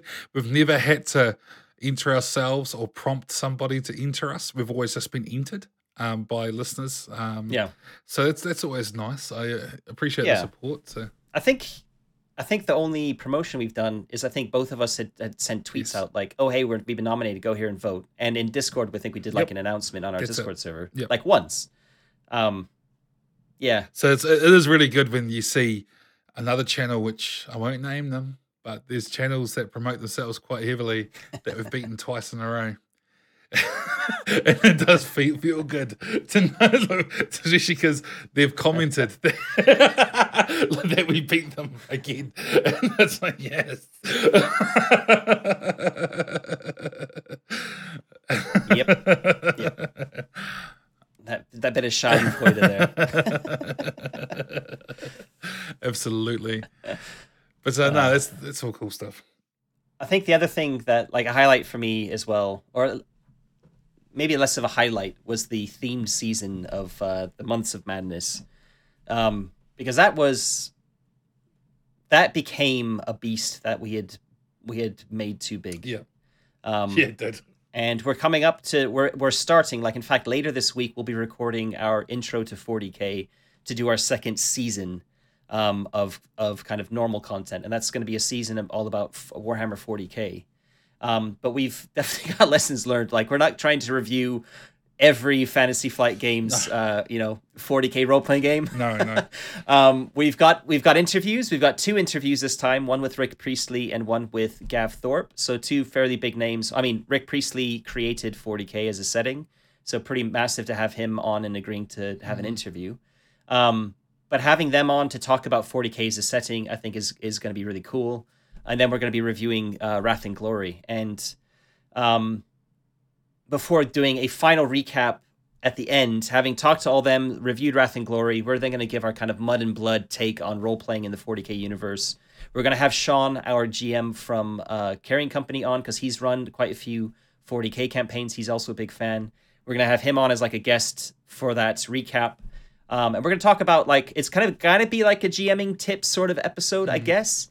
Um, but really just about like you know what our what our takeaway is for if you want to role play in the 40k universe, like what we'd recommend running and like for different types of theme and tone and you know that sort of thing. So I'm really looking forward to that. I think I think having that as a season where we're actually looking at um five ep- is it f- it's five episodes no six episodes. Hold on, we got the recap, the intro and the recap. Yeah, five episodes. The two interviews and the review. So five episodes is quite a lot considering that they come out every every other week, right? That's like ten weeks of worth of content for our show. Um, and yet it feels like a natural fit. We're we're not having to review a shit ton of of, of um, stuff like we did for love for our Lovecraft um, Yeah. season, and yeah, I think we'll see how that turns out with like how we feel about it afterwards. But I could see us doing something similar in the future. Um, with other big IPs maybe that are coming out that we're really excited about, um, where we can talk about this sort of thing. I, I don't know what that might be. Maybe the One Ring or something, and talk to, um, you know, because I know you're a big Tolkien fan. I'm a big Tolkien fan. Maybe something like that, or God, I don't know. Like, I think it's something to do once a year, maybe to think about doing. Um, because last for the months of madness, it was two Hmm. years ago and it was in the sun. It was in the the northern hemisphere summertime, and it's a very similar sort of time we're doing this new one. Yeah. Um, Yeah. so, yeah, I think um, that's been interesting as well. Like having tried that out, and we didn't do it last year. I think because the months of madness was such a such a drain. It was it was really difficult. Um, but yeah, that's because we were reviewing. We review too much stuff. That was the problem. I don't know how many books in a very short period of time. Having to review re- means reading. That was that was the issue. Just reducing that review load makes a huge difference. I think. Um, Yeah. Absolutely. Yeah. I don't know what else we could do a full season on. Yeah, I mean, it'd have to be it'd have to be a big IP, I think, where you can um, bring in people from like a non role playing perspective. And like I mentioned, the One Ring because that's obviously like it had a huge Kickstarter. Um, Mm. I haven't we haven't spoken to um, friend is it Francesco or Federico? I can't remember his name now. Um, No, the creator, anyway. Uh, apo- Yeah. apologies to everyone who's shouting at me right now. Um, but I've seen him in interviews on like some YouTube interviews and stuff. He's a he's a great he's a great guy to talk to. He's uh, a cool game designer. Um, and there's like so much extra content around the One Ring, or around sorry about the Lord of the Rings and the um, Middle Earth that we could talk about. And apart from that, I don't know. Like, I just don't know. You'd have to do like a broader theme, right? Like you could, Yeah, like maybe like a sword and sorcery season or something like that. Like you delve into like a subgenre. that gets. I think that's where it gets difficult. Like when we that that was the problem with with the Months of Madness is that there's so many games involved in a subgenre that Yeah. it. How do you how do you fairly only look at one or two games? Well, you have to choose a game that, or a, or a particular story, like you know, say Conan, although we've already reviewed that. Or you have to choose something Yeah. where there's a lot of people trying to emulate it, right? Like, Yeah. um, maybe you look at all the people trying to emulate traditional fighting fantasy, and like how are they doing it? You look at Troika, and we've already looked at Warlock, but we can talk about Warlock and things like that. I don't know. You'd have to find like here's a Hmm. thing that people like that people are branching off of, and maybe we look into that. I don't know. Yeah, it's a tough one. It's a It tough is a tough one. I think I think thinking about IPs is easier, but again, it's it's finding finding the right one that lines up nicely with time and stuff. Um, but yeah, if you got suggestions uh, for like a future theme, by all means, hit us up in um, on social media. Um, Bartek in chat uh, has just so our our Patreons. One of our our rewards for higher tier Patreons is uh, supporters is that they can listen to episodes live. We've got we've got Bartek in here right now. He's just suggested cyberpunk, but that's also like a huge huge subgenre. There's a lot of interesting stuff to talk around. We haven't covered really anything cyberpunk related on the show before.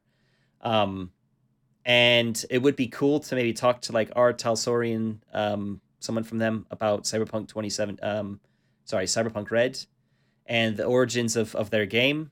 But we have tried emailing them in the past and they've not responded. So I'm not sure um, whether we would would be able to get them on. Hmm. So yeah. Um, anyway, anyway, we don't need to we don't need to try and figure that out now. No, but that's- 40k is coming up and it feels it feels like the right it feels like the right level of focus like five full episodes um seems like the right amount Mm. and one game within that. Absolutely, yeah. No, I'm looking forward to that chat. That's um, I've been really enjoying the nostalgic trip of going back and looking at this. Like, I have a tab open in my browser right now for a Tumblr called Gothic Punk. Um, it's just a blog of all of John Blanche's artwork, and Oh wow, okay, wow. and uh, various like interviews and things he's done. And fuck me, like uh, this this nostalgia trip is is huge right now. like, um, yeah, the the- yeah, oh, it's some great stuff. I'm looking forward to talking about all this sort of thing, and yeah, it should should be good. Um, what other lessons do you think we've learned? There's not many things that we started doing and we stopped doing. Obviously, we sorted out our schedule early on. We've already talked about that. I've Yeah. noticed that there's certain things, regular series, we've sort of let fall by the wayside. Long Yeah. Dark Night, is it ever Yeah. coming back? Um, I'll be honest, like for I know we have people who are interested in that series, and we have we get it's not a lot of people, but we've had a couple of people ask us in over the past maybe year since we've stopped doing episodes on that. Like, are we planning on going back to it? Liam and I have kind of both aren't super interested in it anymore. I don't know why. I think from my perspective, I think the setting's really um, cool and a really cool idea. I'd like to maybe go back and and flesh out the setting a bit more. I think we hit something with the mechanics where it just didn't work for either of us. we're trying to be too clever, I think. I think so. I think And- we're trying to be too clever. Yeah. I think in hindsight, maybe because we had such an evocative setting. I mean, this could be this could be the return of the of that of that series. Could be, you know, how to reboot something that you've you've tried and you've hit a dead end and you thought it's just not working. And from my perspective, it would be ignoring the mechanics completely, mm. going back, fleshing out the world, the setting, the elements of the setting, even fleshing out like um, adventure ideas and campaign ideas and things like that. To have a look at, okay, this is the setting, this is us putting a lot of cool ideas into it. This is the sort of stuff that's going to be happening, the plots, the the the um, you know, the tensions, etc., the factions that are at play. Okay, we've got a good idea for the setting. We've got a good idea for what a player character might look like in that setting in terms of a a person, not a set of mechanical um, stats or whatever. How do we then put mechanics around that? And I think at the time when we started putting the mechanics around, it was like we didn't. This the setting was was relatively well established with some like bigger truths, but we hadn't really done much more than that. And I think that's kind of why it fell flat for both of us. Is we were just we were trying to be too clever. We were doing mechanics for mechanics' sake, and it didn't necessarily like even though we were trying to make it tie into the setting, things like the um, like how are we're doing skills and stuff. I don't know. Mm. It didn't really work. It didn't really work, and I don't know. Yeah, I think I think if we reboot something like that, it would it would need to be throwing out the, the all that stuff that we've done before and start from the beginning. Maybe. I do think one thing we should probably think about doing is when we do like a GM toolkit episode, maybe when we Mm. give examples going forward, we should always try and ground those examples within the world, maybe. And that'll keep it alive in our heads as an idea. Oh yeah, that's a good idea. Um, Ah, oh yeah, Yeah. yeah, I like that. I like so that. it becomes keep- our it becomes the the the nameless default setting that we use as examples. Yeah. Okay, so it's it it kind of remains or it becomes the the default mud and blood world. Hmm. Hmm. Yeah, yeah, I like that. Okay, Cool. so yeah, I mean, other than that, there are some other seasons we or some other things. I shouldn't say seasons, some other um series maybe that we tried to we tried to do and kind of um left by the wayside. One was the um the artist spotlights. Yes. And that has actually not really died. It's just evolved into the interviews that we're doing now. Yeah. Um, we had Scrap Princess on. We had Graeme Davis on. Um, ooh, who else did we have on for that? Is that it? Is it just the two of them? Might be. I'm gonna quickly look. Oh my god, if I've forgotten somebody, I'm gonna be really embarrassed. Dissident Whispers. Okay, that wasn't one person. That was um, we did call that an artist spotlight. Yeah. Um, yeah. So we had we had three episodes in that in that series, and um, yeah, I think again that was just something to try out and to be like a little bit specific. Like let's try and get an artist on to talk to. We're now doing just general interviews. I would kind of argue that having um, Luke Gearing on for a chat was kind of like an artist spotlight. Absolutely. Yeah. Yeah. So- yeah. Yeah. By having interviews that don't tie directly to products, I feel like we've Hmm. taken we've taken our traditional interview format and we've smashed it together with artist spotlight to make it much more flexible. Um, Yeah. And I, I think that we knew it was a good idea, but just by having it separate from the regular interviews was the mistake. So I feel like it's still alive in in in spirit. You know, it's just dead as a, as a dedicated title of a of an episode. Yeah.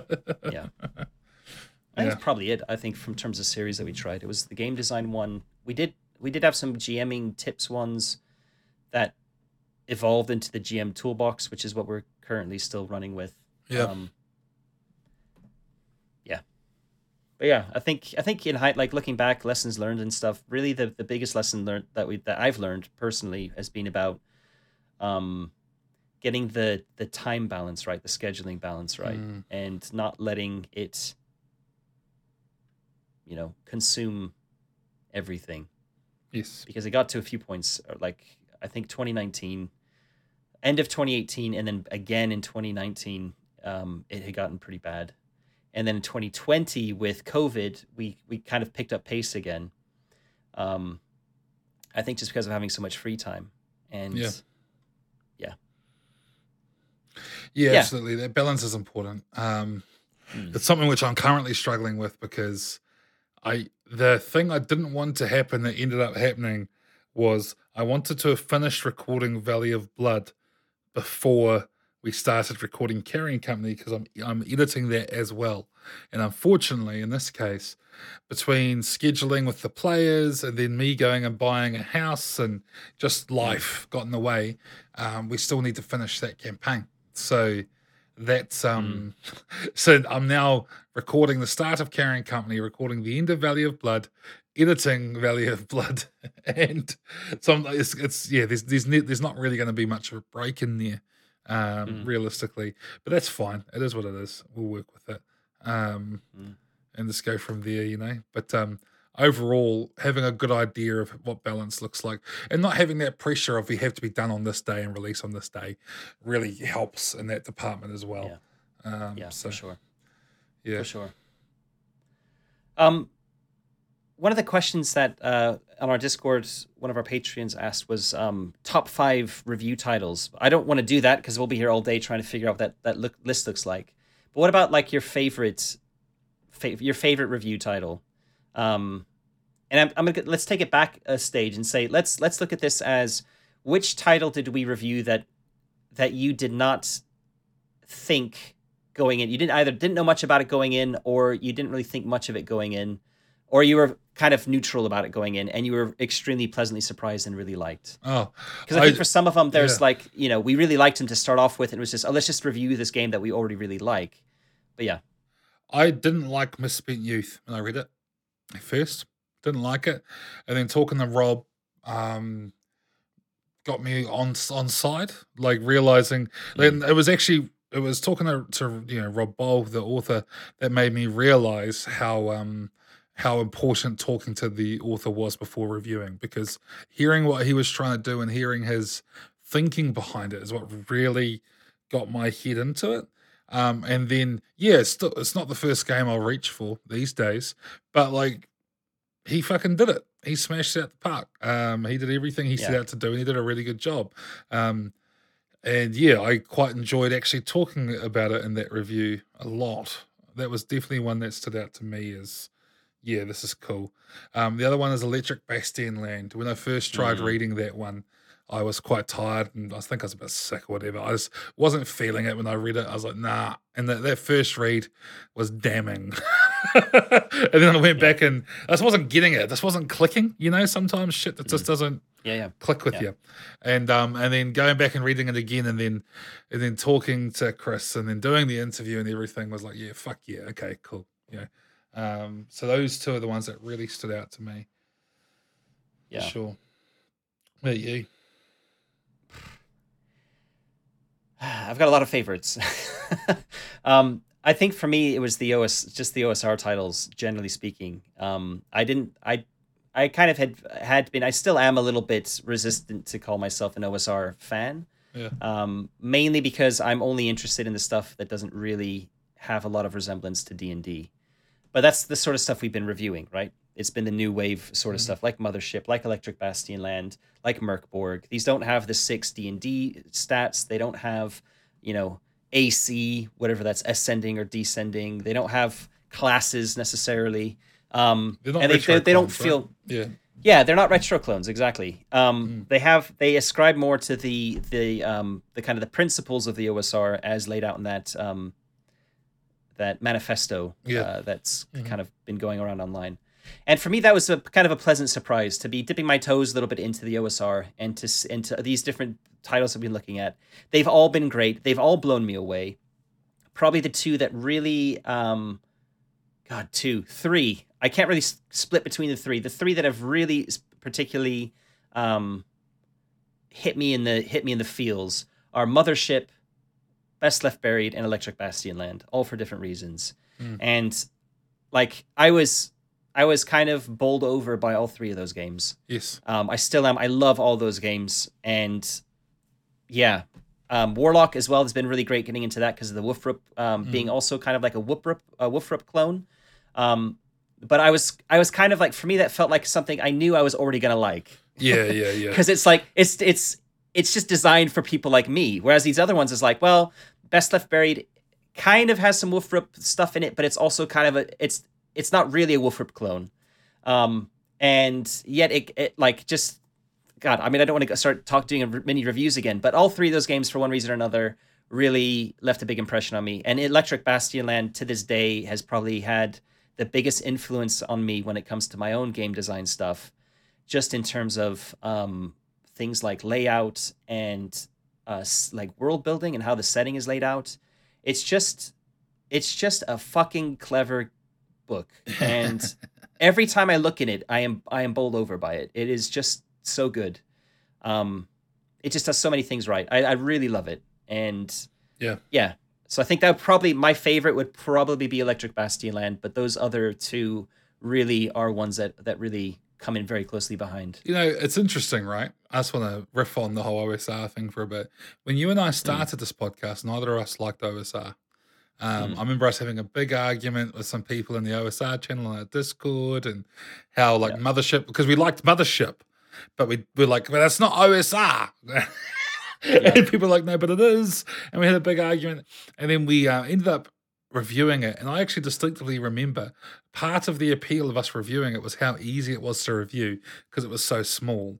And one of the things that drove us, like, because I, I, by the time we had done Mothership, I'd started falling down the OSR rabbit hole a wee bit. Um, and then we started talking about hey we should do some of these rules light games more often they're a lot easier to review they take up less time we're not reading a big fuck off tome um and then we so we started looking for more to to review and then i feel like both of us have gone on this journey more and deeper and deeper into the style of um Yeah. of game and like especially as we've gotten into game design because they're all made by like game design nerds right like they're actually Yeah, yeah. they're discussing it from like a like almost a philosophical direction compared to some of the more traditional old school designers which is just like Yeah. oh no you only you do this you do that you do that make money Yeah. you know like it's a different sort of thing um so it's it's been really interesting. Had you told me three years ago, like had you pitched as part of your thing, we're going to look at OSR games when we when you're proposing Oh, God. the podcast. I'm not sure if I would have done it, but in hindsight, now it's a huge part of the channel. People fucking love it. Some of our best Yeah. interviews have been from that. Um, it's been really interesting how that's all like and like I I can confidently say, hand on heart, wouldn't have written um like fistful of sixes had I not been into OSR. Um, like it was it was a combination of Mothership and Hypertellurians because I really liked Hypertellurians and Frank saying that there was a lot of OSR influence in there. I was like, nah, this doesn't feel like D and D. What are you on about? and it was like because those two happened in a really tight Yeah. sort of proximity. They happened Yeah, in the same few months, and Yeah. um, that's what yeah, that's what tweaked me. It's like okay, okay, maybe I'm wrong. Maybe I need to look into the shit. And I just dove head first down that rabbit hole. Um, so yeah, I, I, I can genuinely say this podcast has opened my eyes to so many games I never looked at before. I used to be like a fucking Wifrip or Death, like D100 or Death kind of guy, and now I'm into all sorts of shit. Um, mm. Yeah, it's like genuinely had an impact upon me as, a, as like my my enjoyment of a hobby and the way yeah. that I uh, the way that I just think about the stuff in general. Um, yeah, like it's nuts. I think for for me though, the OSR thing, I was I was a very big um, Google Plus user back in the day, mm. and specifically for tabletop stuff. And I was on the sidelines watching a lot of the OSR shit that was ridiculously toxic. Mm. Um, and it kind of put me off. It's probably scarred me a little bit still with the OSR. There's probably still like because I know you've you've dived in a bit more, but for me, um, I I kind of like still feel that it's like for me personally. I know it's I know it's moved on and the community is really trying to shake the stigma off from from that time. Um, but there's still some of that in my head, I, and I, I know it's kind of a little bit unreasonable. And I'm happy to say, like, I'm happy to review, and I really love a lot of games that are classed as OSR. But at the same time, a big part of me is like, I will never admit that I'm a fan of the OSR. yeah. I always yeah, has to be caveated because for me, it's like I don't want to associate myself with a what I I know is a very, very, very big part of that community, which was just oh my god! It I mean, I don't know. I've I've never come across. I've never been in big internet communities before. Like, um, i have never been into big music communities online. I've never been into uh, video game communities, mostly because they're full of um, teenagers. Um, and it's like t- tabletop role playing games for like the last 10 years or so is really where i've like my on like when i think of online communities it's always been in that context. And just seeing you know some of the tox the toxicity or whatever you want to call it um, from the old g plus days when all those fights were happening is just like i don't know. Yeah I kind of like i don't want to associate myself with with those those people um, I don't remember. I don't remember uh, hardly any of them, other than the big ones who have been like outed and stuff. But yeah. at the same time, it's still like I, you know, that to me is still part of the OSR. And anyway, absolutely, anyway. yeah. No, like I know for me, because all that st- me getting into it coincided with, you know, you know, the the aftermath of of Zach being cancelled, right? Yeah, and um, like that for me was like okay, so because it's like especially being on Twitter, every other week someone is being called out for bullshit behavior. Mike Mearls gets called out more than anyone for some of his shitty behavior in the past. Um, and yet the only person I've ever seen successfully shut down completely and destroyed has been Zach. And also like Lamentations of the Flame Flame Princess, that brand is going out of business. They've gone bankrupt and shit because of that whole thing. And it's like, wow, okay. So uh, that that so maybe go maybe maybe they actually mean it when they say, you know what, fuck this, and they're going in and they're cleaning house. There's still dickheads in there though, but I've come to realize there are dickheads everywhere. Mm. But um, absolutely, I was much like you. That that sort of for a long time, one, their perception of it being D and D, and two, it being full yeah. of assholes kept me out for a long time and um, now I'm I'm more selective with with who I interact with in there, but I'm more open to it as well. Yeah. I think that's the thing for me as well. Is like I'm happy to to like OSR games. I just, as I said, I have to heavily caveat it every time I mention it in like on a stream or in a podcast episode. It's Absolutely. always like, yeah. I I specifically like these types of OSR games. anyway, um, but yeah, that's that's definitely been like looking back on things. That's definitely been an interesting one as well to see that shift uh, for sure. You said like if you're not sure you would have you would have joined the podcast as a host if um if I'd have pitched OSR to you. I'm exactly the same. I remember when I was looking at niches and stuff. Everyone and their brother seemed to have uh, like if you looked at the number of tabletop role playing game RPGs that ex- uh, sorry podcasts that existed back three years ago I would say the OSR had a very big market share in terms of number of podcasts. A lot of them were on Anchor, still are on Anchor. Yeah. Um, but there was just like it kind of evolved from being blogs to being. I know podcasts started coming out like around the blog time as well. Um, then it moved to Google Plus, and when Google Plus got shut down, I know they kind of went all over the place. But I, I think it was at that, that point that a bunch of um, podcasts started coming up because Anchor was just coming onto the scene at the same time. Anchor being a completely free podcasting platform um, with really easy editing tools and stuff. So anyone basically, and I remember listening to some OSR podcasts where I know there was one where a guy was literally recording his podcast while he was trucking across the U.S. somewhere. And it was like, okay, like why not? You can hear the guy. I mean, it's not great audio quality or anything, but he's able to be heard. He had some fans and stuff, and it was like, okay, fair enough. Like Yeah. it is literally like garage underground punk sort of um, podcasting, like punk radio kind of Yeah. or pirate radio, whatever you want to call it. And that's kind of cool, like that whole that whole thing. But it's it felt like it wasn't a. I mean, I'm not even interested. I wasn't interested in the OSR at the time anyway. But it was kind of like, well, we don't like that's fine because if if that's the biggest market share, then there's space for us doing something else over here. Yes, absolutely. Oh, yeah.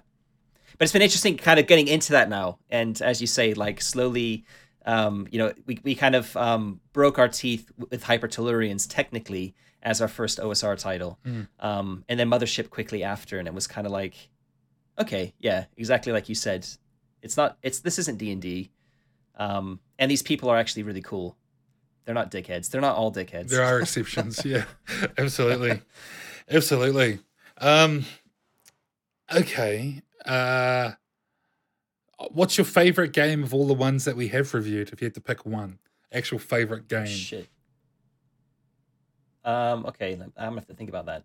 Yeah. Do you have one that you can go first with? Uh, ooh. I'm leaning. That's a really hard one. I lean towards Mörk Borg just because it's the one I've played the most and continuously want to play. Like, but also that's also true of Mothership. Um, Mm. Oh fuck, man, that's that's really hard. you know, it's easiest. I can tell you the two I want to play the least, but I'm not gonna. I don't want to upset anyone. um, oh, I could probably give you a top three, and I like I I probably can't. Let's say like tied for first. sure thing. right? Go for it. Um, Delta Green Mm. definitely up there. Delta Green is fucking Yes. awesome. I love Delta Green. Yeah, fuck. Oh, Um, I forgot about that one. Yeah, that's in there too. I just I've never run it, never, and um, it's something that I think I need to. I, but it's a game like if I was to run Delta Green, I would want to run a campaign of it. Yeah. I wouldn't. I wouldn't want to just have um, a one shot because you really need to lean into those bonds and how the bonds degrade, and you need to have a campaign for that to happen.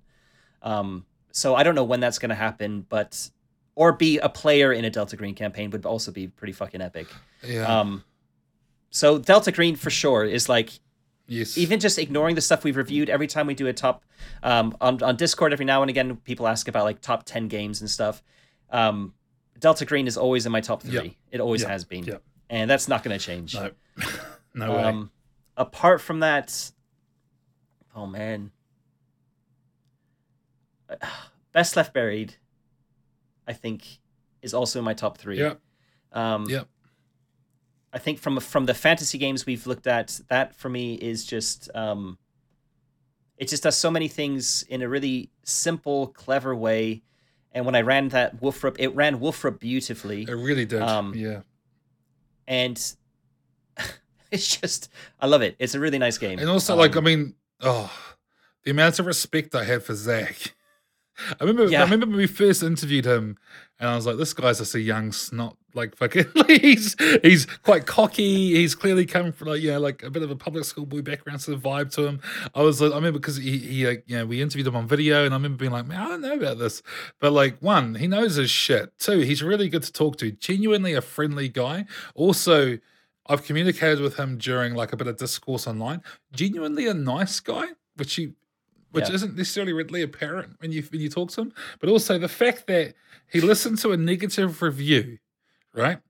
And was like, Mm. you know what, these guys are right. And then fixed his shit instead of like having a go at us, like giving us a hard time. being precious about it. yeah, he was Yeah. just like, no, you know, they're right. And he even said last time we spoke to him a couple of weeks ago, you know, like he, these are things he knew were broke because you know, you know, you know when something's not right. He knew these things weren't right, and us calling him out, going on like, hey, and because we tried to soften the blow, we are like, bro, this is fucking a great game. Just fix this shit, and he did it. And like, so I'm like, I have to respect that. You know what I mean? Like, we, we here we like, there's other publishers who we gave a negative review to who haven't returned an email since. You know what I mean? And yet here's here's this guy who's 100 percent on board, happy to come talk to us about anything and like just loves it, wants to Hmm. be a part of it, proactively asking us, hey, you know, we should talk again. That was that was cool. Um, fuck yeah, Yeah. you know, like I, I have Yeah. nothing but respect for for that man and the money that he carries. Because um, yeah, so I, I definitely include his game high up in, in all my lists. Um, even though I I want to run it and I haven't had I just haven't had a chance to. It hasn't come up yet, but yeah, Yep. yeah. So yeah, and my final one would be Electric Bastion. Yeah, it was coming. That was obvious. three. You've been gushing about that shit since we reviewed it. Yeah, yeah. I love it. I love it. Um, I've also I've got um Mausritter. I got the the like special edition box set when it came out, and Mausritter is using the Into the Odd engine, so it's also very similar to Electric Bastionland.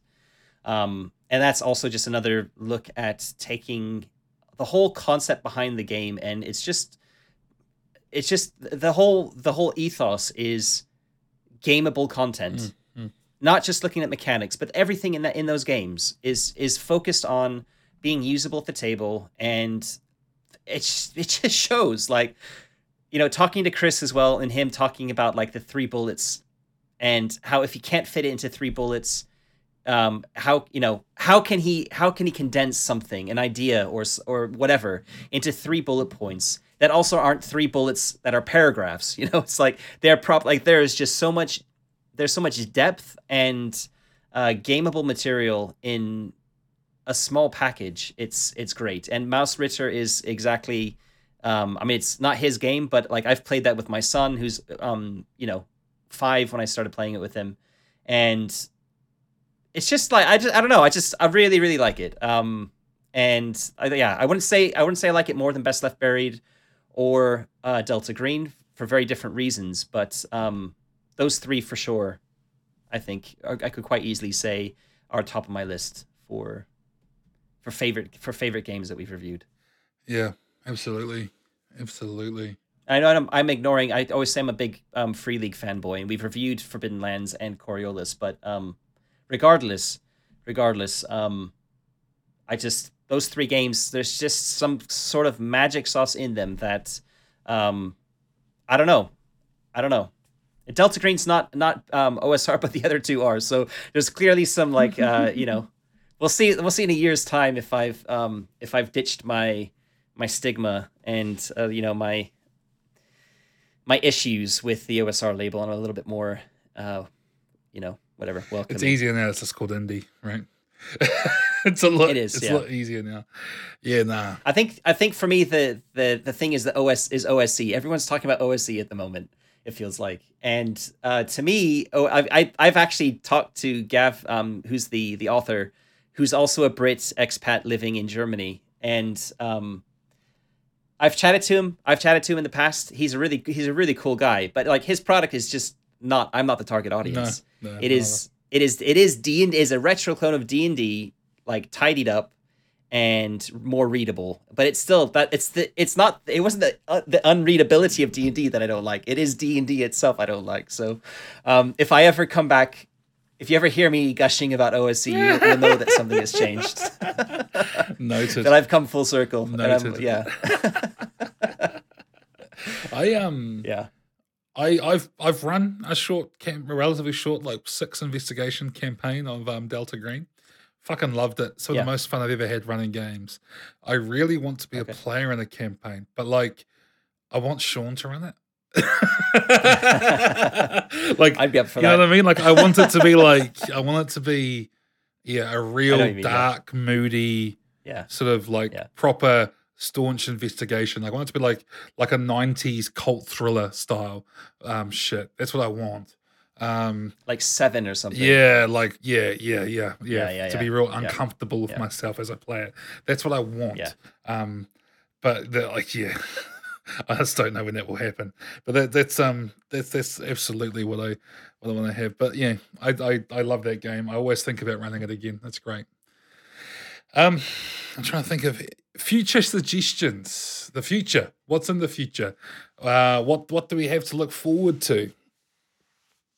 Obviously, 40k season coming up. We've already spoken about that. It's going to be two months of almost three, Yeah. so five episodes of us talking about 40k. Um, and who knows what Mm. falls out the back end of that? Because generally, I remember back when we did our um, Lovecraft thing, because we're talking about one thing for so long and only interviewing in that one thing, other things pop up. People are asking us to talk to these people. People make recommendations of shit that we missed that's similar. Mm. So, yeah, who knows what will fall out of that? But that's what we're looking at for the next wee while. Um, and I think we're looking at trying to tie, like, we're looking at doing a GM's tips in there as well, um, of us talking about how to run like 40k in the mud and bloody way and things. We're trying to capture all of those things that we do um, quite well. Yeah. Um, uh, but beyond that, what's next? After Carrying Company, you're next to run an actual play, I believe. Is that right? Yeah, and this went to Patreon vote, and it was a close, tight race. The two favorites were um, a first edition Wolfrup campaign of my, yeah, my Gangs of Marienburg idea, which has been percolating for A long time. probably three or four years. Um, I even managed to source before it came out on DriveThruRPG. I managed to source a pristine, like as new copy of the um, Sold Down the River source book on eBay for not a lot of money. Um, that's a that's a, just a delight to read that book, and running it in first edition, I think, would have been really fun as well. I've since actually run um, two sessions of first edition for Patreon supporters, and it was quite fun. I, I, I mean, first edition definitely did not hold up to the rose tinted goggles I had, um, glasses I had from it from before. Um, but I think with a with this with not a huge amount of um, home house ruling, I could probably run a campaign with that and be relatively happy with it. Um, so that was the that was the idea. That was one idea, and the second one is my own game Pitchfork, which um, I'm going to be working on in May. So coming up, I'm going to try and get that out by the end of May as like a playtest. Um, and that one just narrowly edged out Wolfrup in the poll. So I'm going to be running my own, like a, I guess it's kind of going to be still in beta at that time when I start running it, um, of this of Pitchfork, and Pitchfork is, if people haven't heard about it, it started off as a Wolfrup clone. It's the Year Zero engine, but very loosely. Um, it's got a lot of influences from like Warlock in it actually, because it's it's going to be um, skill only with no attributes. But the big the big kind of hook to it is that the first thing you do, so it's going to be done in the first session, is building is collaboratively building a village together. It's going to be set in the Middle Ages Germany, so quasi historical, but with mythology and folklore and the supernatural all being real. So kind of like mythic Middle Ages Germany. Um, and you all play peasants in it. So in a way, it kind of has a bit of a Call of Cthulhu vibe to it. Not Cth- not Cthulhu Dark Ages, but more what you think of Call of Cthulhu. If you think like you're playing everyday people investigating horrific things that are happening, you can't really go to the authorities. You've got to solve that shit yourself. Um, that's a very very similar sort of theme and tone that the games will have. You create this village, which you're because it's this feudal society, you're not really allowed to go leaving it. Um, you have links to everybody in the community there. You build that community yourselves as a group, and then all sorts of horrible stuff start happening.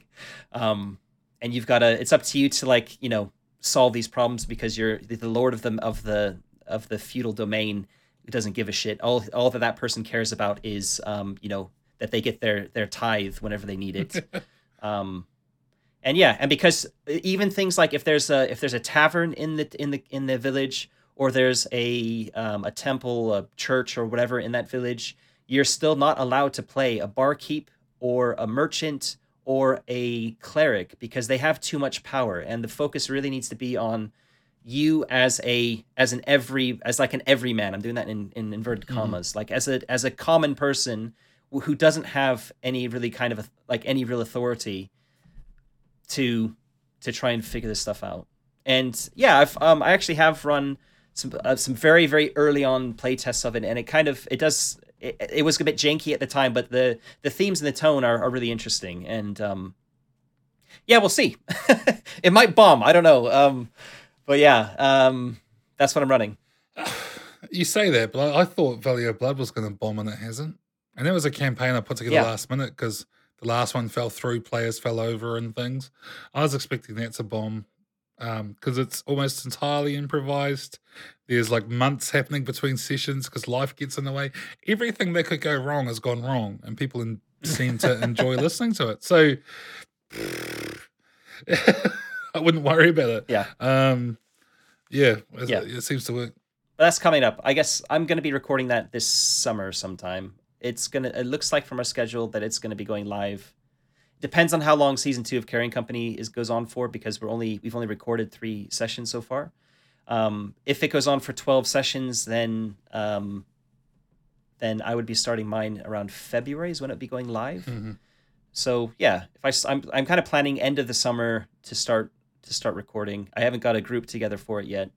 Um, I need. I mean, I haven't even finished the, the playtest document yet. So first step is to finish that playtest document and then start thinking about a, um, you know, people to pull in in a campaign. Absolutely. take it from there.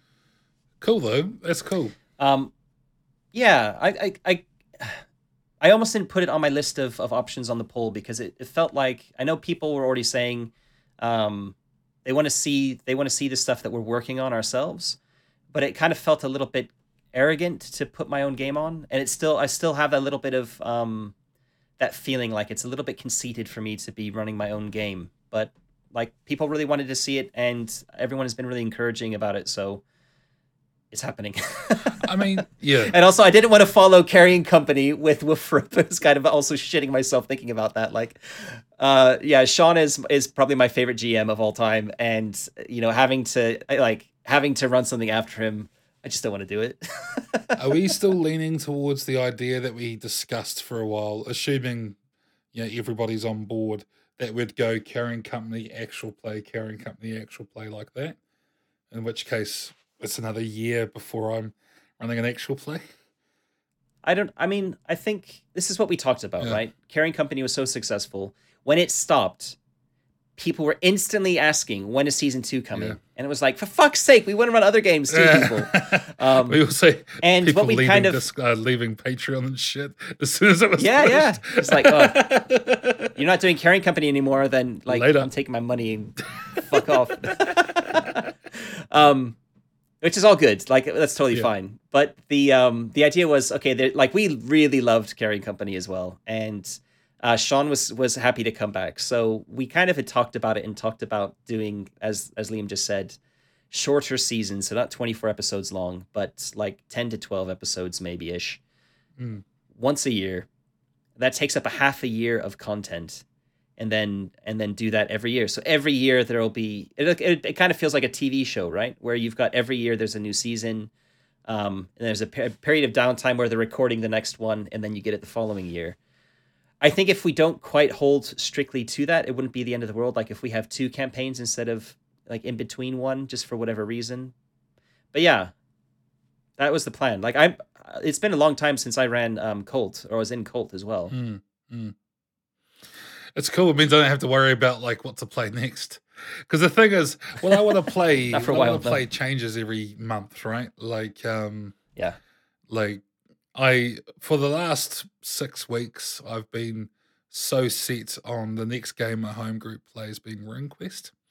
And I still kind of am committed Mm. to that idea, but like I am going down such a fighting fantasy fucking rabbit hole right now. It's just like just want to play that weird classic British fucking fantasy that you used to get back then that there's don't really make like that anymore. And like I mean like shit like so Mhm. so yeah. Um I, I, I won't I won't even try and think of planning what I'm gonna run too early because it's gonna because it's gonna be 2023 yeah. yeah kind of kind of bonkers is there anything else we know is coming up in the future? Not really, eh? We haven't really planned past I mean, the we've talked about next um again north northern hemisphere summer we'd we would would like to maybe have another season of something like four or five episodes of a similar Mhm. theme. But um open to suggestions for that. We don't really have anything planned. We haven't we haven't even done the 40k one yet. So um yeah that's something i think it would be nice to do try to do once a year. Um it's a nice it's a nice little clump of time where we can really focus on one thing and give it a lot of attention and talk about it for a lot and talk to some really interesting people about it outside of also the role playing scene. Um, so yeah, I think I think I'd like to. I'd, I I would I, would- it sounds like you would too. Like it's just it's just a matter of finding the right sort of theme for it. Yeah, um, to do that. absolutely. Um, other than that, yeah, I I, I kind of we've talked Fuck, about it already. I what we could current do. Now that I think about it, we want to talk about a big property, although there's no current. Oh, there is, yeah. Um, you want to talk about a property that's kind of come and gone a lot? Is like, um, uh, you know, Elric stuff. You know, with Black Sword Hack and hmm, or or like um, you know, obviously. Suddenly, it's just falling out of my head. But you know the the old game I've got, and there's a whole bunch of new ones. Stormbringer. Stormbringer. That's it. Thank you. yeah, Um, that's a potential sort of thing. But then you could also look at trying to go for a Star Wars vibe or all sorts. Actually, fuck, there's so much shit we could talk about. Shit, I don't know. yeah. Again, it kind of all comes back to IPs, right? Yeah. Specific, um, like books or settings that. I mean, maybe that's what we do. Maybe that's what we do is we, we think about that and. Um, I, I think for me the the hesitation is in picking an IP or a setting where it's too broad, and it means or there's just a ton of games that we have to start looking at and Mm. reviewing. Mm. Um, because that's not gonna. Ha- I'll just say it right now that won't happen. We won't pick that one. Um, because uh, we know from experience from doing the the the months of madness that that way lies madness. it's it's far too much. Like we we are aware, like with the amount of free time that we have to to devote to the show, um, that it's just too much. And I yeah, I would probably break some relationships with my with my wife again. Um, Her birthday and my son's birthday are also in the summer, and that was part of what made the months of madness Yeah. harder. Is that we were recording and releasing stuff, and I was trying to read stuff over big birthdays, and um, it didn't go down well. yeah. Um, so yeah. What about um? What about outside of like the strictly podcast episodes? What what have you got coming up this year? Maybe Three Skulls Tavern or anything for our community to look out for? Um, God. So I, yeah, I have this. If you haven't heard of it, I have a, a YouTube channel called Three Skulls Tavern, and that that actually hit a milestone the other day as well. I had 666 subscribers, um, which was nice. Um, that's completely devoted to the Year Zero engine, though. Uh, so I've, that's been my kind of geeky focus because this show has evolved well beyond any one type of system or anything. Um, and yet I really I'm designing games in the Year Zero engine, and because of that, I kind of need to really make sure I'm looking at it a lot. And the channel was was originally created to do actual play content um, where I'm involved either as a GM or a player in running those games. And yeah, it's been it's been pretty fun. I've got uh, Charlotte is going to be running a uh, the One Ring Second Edition campaign on the channel in September. I think is when she's planning on starting. Um, and I'm going to be running. We're currently running Alien and Coriolis on the channel, and I'm going to be running something towards the end of the summer, and I'm not sure what it's going to be yet. It could actually be Pitchfork as well. Um, but I was thinking I might actually try and do this cyberpunk game that I've been working on and do a like like a mini campaign of that. Um, so yeah, but other than that, it's just like it's just actual play campaigns that are also sort of like ten episodes in length. It runs every Sunday. There's an um, there's content, and it's just figuring out what's running next. And um, Forbidden Lands was super popular when I ran that, and I might come back and do a season two of, of Forbidden Lands maybe, um, just because people love Forbidden Lands. Um, I still want to fucking play it. I think I want to play Forbidden Lands more than any of the other Free League stuff. Because I have most of the stuff that they've released. I, have, I have most of it. Didn't get Alien, I didn't get Vaesen, um, but I've got everything else they've done. Um, and uh, I still, Forbidden Lands is the one that speaks to me. Not Twilight Two Thousand. Um, that one I haven't got it yet, like uh, physically in my hands Okay. to look at. Yeah. Um, but also that one does also appeal to me. Absolutely does it appeal to me. Um, Yeah. I think um yeah, anyway. So that's I mean there's nothing really big or special to announce on that on that front. It's just a channel I've got and there's just content actual play content. what about your publishing, And that's your games and things? oh, publishing. Good God. so I've got Year Zero Mini out already, um, which is a currently a silver bestseller on DriveThruRPG, which is really pretty awesome.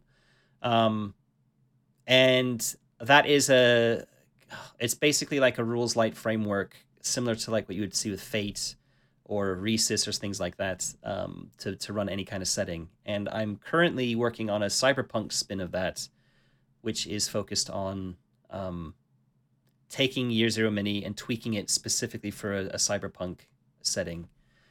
Um, that's been really fun. I've play tested that three times already, all this month.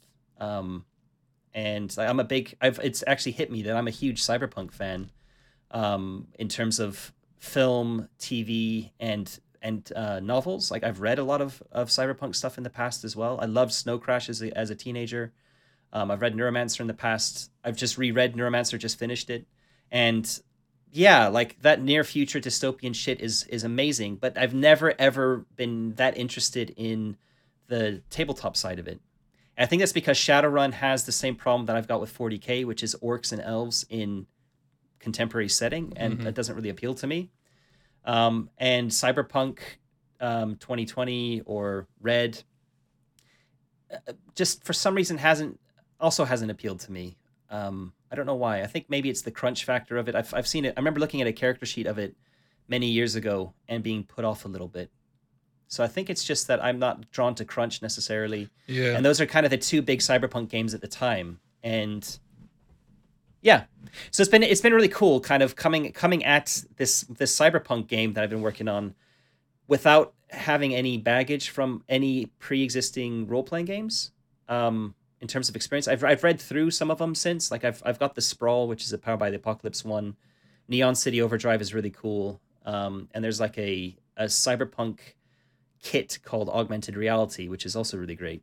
And I've kind of have looked through them and kind of like a lot of the ideas in them. But in terms of like being influenced by Shadowrun or Cyberpunk 2020 or Red, that's not really the case. Mm. Um, and yeah, I don't know. It's just been really fun. Like coming up with my own little twist on the setting and looking at it from today's perspective and not from the 80s. So augmented reality everywhere is a big thing. Um, there's still got the, the typical dystopian tropes that you've got with cyberpunk, so it still feels like that. And um, yeah, just just playing it, figuring it out, and figuring out what works, what doesn't work has been really interesting. So been having a lot of fun with that. Did you ever play the computer game Syndicate Wars? Uh, I I didn't play Syndicate Wars. I played the original Syndicate, which is the same okay concept, but it's a little bit different. Yeah, I didn't play that one, but like, so I don't know if I don't know if this like what I, what I liked about Syndicate Wars is how everyone had chips in their head and they had augmented reality all around them, so it was beautiful and it was friendly and the police were nice and everything was really nice. And then if that chip malfunctions, you see it's this gritty, you know, dystopian yeah. hellscape. I loved that. It's like that's exactly the same I, that's I, that actually has probably bled through to my subconscious because I've played Syndicate, yeah. and that's the exact angle that my game has, which is everybody's chipped. Um, it's a chip at the back of the like the base of their skull, mm-hmm. and it feeds you. You can't actually switch it off. If you can put it in standby mode, which turns everything off, but like the it's still emitting a signal. Like if you're if you turn your mobile phone off, you can still be tracked, right? Yeah. It's the same sort of concept. Like Big Brother's always watching you, no matter what. Um, but like it's also considered really rude to look at somebody unchipped because everyone's projecting their best version of themselves. Of course. Um, through AR. They've got skins and stuff they can put on to like this is this is the me that I want to be, not this, not my meat self. And that, that, um, that's and the future of like Instagram filters and shit, right? Like it, yeah, it makes yeah, sense. Yeah, yeah, yeah. And in fact, your appearance on the character sheet, you have two. The, the appearance is two different um, things. One is called meat self, and one is called persona. And your persona is basically how is it that you look in AR when people look at you, and meet self is how do you really look. Yeah. Um, it's just been really kind of interesting and fun, kind of kind of taking that to quite a, a quite a far level, and uh, that is cool. It does make it very hard to for players to play in it though, because like it's so just the the concept of of being able to be monitored so easily does st- stymie a lot of um, a lot of options. But anyway, it's it's been fun doing that and leaning into that and uh, kind of playtesting and developing that. And then the other one at the moment is Pitchfork, which I had been developing, um, and then I I took a break from it to work on the cyberpunk thing, and again I'm returning into it in uh, next month. So, yeah, and that's going to be much more. Uh, the cyberpunk one is based on Year Zero Mini, as I said, and Pitchfork is not. It's it's a bit crunchier. It's a bit more of a traditional kind of game a bit more like the Year Zero engine, but I'm also trying to streamline it quite a bit. So, um, yeah, it's it's much chunkier. There's a lot. I've already got a quite a big page count in the document I'm working on, Um, I think it's got something like forty to fifty pages, maybe something like that. Um, whereas the Cyberpunk one is like fourteen. Okay. Anyway, that's me. What about you? What are you working on? Uh, there's one thing I'm working on at the moment that I'm under NDA, so I can't tell you what it is, but it'll be the next thing that I release most likely. Um, and I'll be spamming everything when that comes out. Um, it's going to be dope. You're going to love it.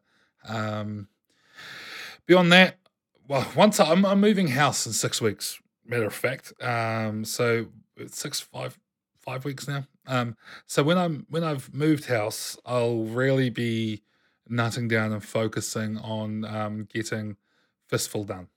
Um, Mm. Which I've been quite fortunate in that I've been able to be playing testing that with um, with you know our um, our patrons and, and things, and it's been really really good having um I've been quite fortunate to be in that situation, um, and it's Yeah. it's going really well. So I'm looking forward to actually finishing that. Um, so I want to do that at some point. I don't know when that will be done and when that will come out, but it'll it'll happen. Um, and I've still got sitting on the back burner Strange Gods as well. Um, Mm. which I've deliberately put on back burner so I could focus on Fistful and buying a house and stuff. And um, that also, the person I'm collaborating with, Valen, he needs to do a Kickstarter for his tarot cards before we can even consider doing anything for this. So there's no pressure there. So that's something which I want to work on at some point. And then the other thing as well, which this is probably, you know, a, well over a year away, two years away at this point. Uh, I haven't signed anything with the guy, so I won't announce them. But a very, very well known Southeast Asian creator in the OSR scene and I are going to work on an anti-colonial module um, for like OSR style fantasy. Um, so I'm looking forward to that because he's a cool guy. Cool. Him and I align a lot on a lot of views, and the idea of getting to um to come at things from a colonial perspective, um, or anti-colonial perspective, or a colonized perspective is quite. Um, I'm looking forward to it. I'm looking forward to making people uncomfortable. So um, yeah, that's that's Yeah, also cool. on the on the horizon. But um, that is first things first. Move house, release this thing which I can't talk about, and then finish finish this other thing. Fistful. yeah, fistful. Yeah. Yeah. So looking forward to it. Should be good. Cool. Cool. Uh, well, the thing that you're under NDA about, will that still be, will you still likely be under the NDA when this episode comes out to the public? Beginning of I don't know. End of May? I do not know. Quite possibly. It's not that far away. Yeah, yeah. Um, it's yeah. I I don't know. I think we have to stay quiet about it until it Yeah. ends up on sale. So um, I kind of know if I can even say where it's going to be on sale. So, so, so I don't know what I can say. I'm just going to shut up. Um, I'll you'll know. I'll be spamming everywhere when it's out. Don't you worry. So, cool. um, Cool. yeah, I'm looking forward to it. But um, that's that's Alright. basically what I've got going on, and obviously everything that's coming on here. The big thing is I just can't wait to get Carrying Company two out and see how people react to that. It's going to be dope. That's our that's our near Yeah. future. That and 40k, two things that can't go possibly wrong. Returning to our roots, really. Warhammer and Grimdark. Yep. Cool. All right. I guess the last thing to talk around um, is the giveaway, right? yes. Um, we'll we'll do definitely be doing more. Um, you know, giving more uh, details about it closer to the time. But we want to tie into our third birthday, which is the seventh. Whoops, let me just check 7th that of date. June. It's the beginning of June. Is it the 7th seventh? of June. Yep. So seventh of June is our was when we did our first episode, and that's going to be three years. It's only a couple weeks um, after this episode goes live, and we're going to do a giveaway. Both Liam and I have been sitting on and slowly collecting books that we have duplicates of, um, or books that we have bought, and then a new edition has come out, and we've bought the new edition. For example, uh, Warlock. Um, I I got the print on demand version of Warlock uh, when it came out, and I am one of the people that was managed managed to nab one of the black editions, the the limited edition versions um, that Greg that Greg made with Black Oath. Um, so I don't need two copies of the same game. I've got the I've got the really snazzy version of it or the snazzy version of it. I'm gonna just keep that one, and I'll give I'll be giving away my um, the print on demand version of it to um, to someone. So we've got a big list of um, of titles. I think at the moment it's eight. It might possibly be more than that. Those eight titles are only going to be done in a draw for Patreon supporters, um, which looking at it, we have 84 Patreons right now. So that's pretty good odds if you're a Patreon supporter. Um, it will be based on your membership tier, how many entries you get in it.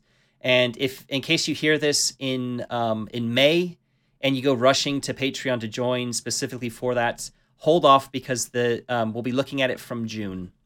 Um, obviously, if you want to join anyone, you like our show and you want to join from May, please do. Um, but we'll be looking specifically at people who are Patreon supporters at the beginning of June and running it at the time. Like at the time, whoever's a Patreon supporter will get an entry ticket mm. then. Yeah. Um, it's going to be based on tier also, as well, right? So the higher tier. Yeah, yeah. Yeah.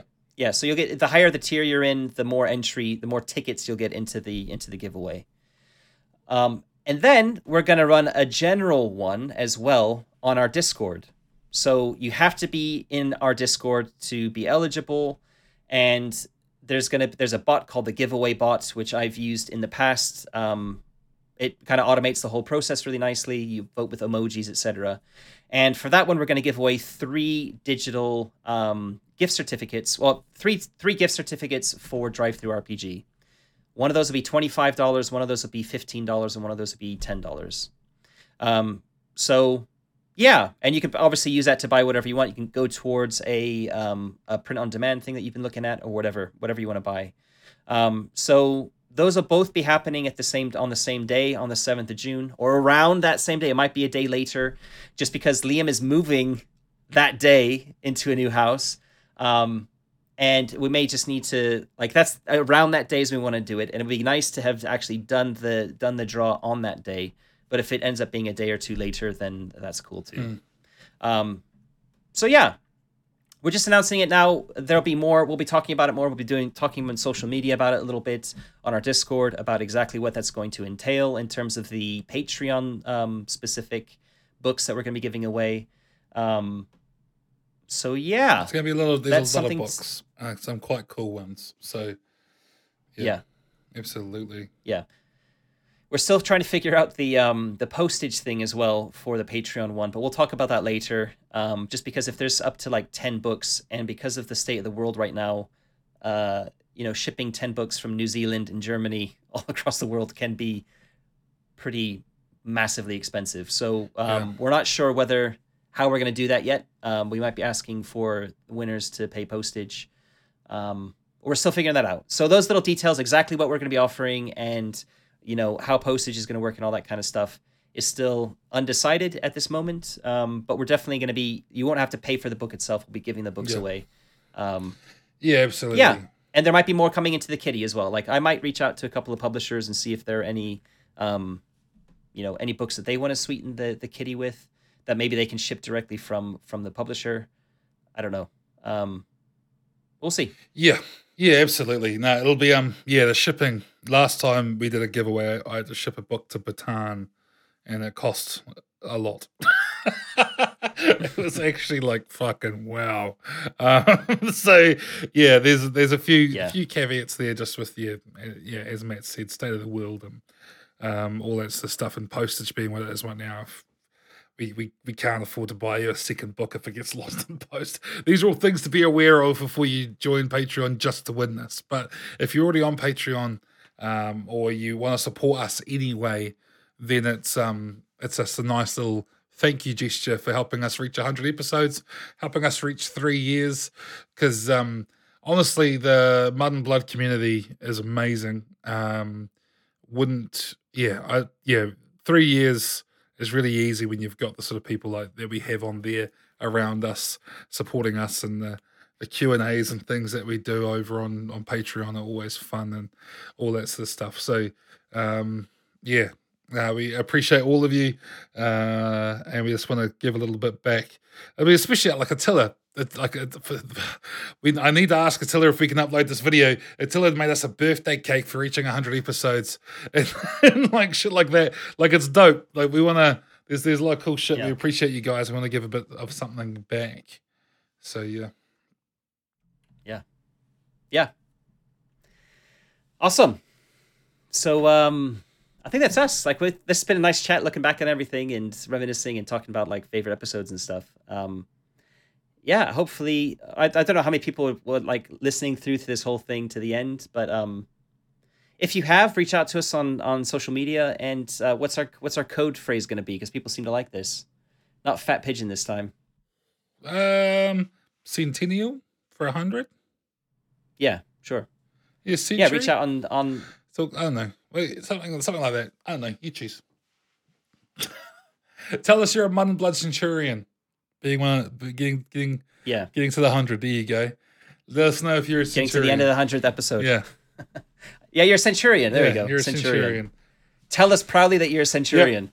Well done for getting to the end of this episode. Absolutely, centurion, or send us a gif of something, a picture. I don't know. Just give us the reference, and we will reference back. Yeah. I loved doing all the pigeon gifts last time. That was great, Yeah, that and was I was super stoked that someone actually heard the Easter egg that we put in.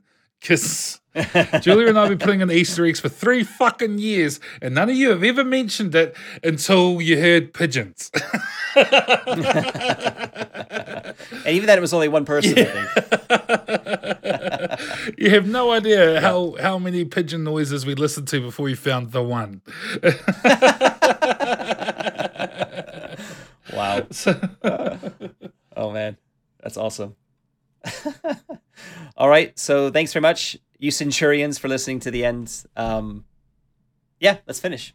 So I think if you like, if you've uh, if you're listening to this, you're probably already a fan because you're listening back to how you know us reminiscing about the show. So you probably already know where to find us. But if you don't, go to mbcast.co, and that's where we've got all our social media links. Um, we're on Discord, obviously, more than anything else. Uh, we have a Patreon. We've mentioned Patreon a number of times. It's mbcast.co forward slash Patreon for the link to that. Um, yeah. So if you if you're not already a Patreon supporter, then head there and see what we're what we're doing.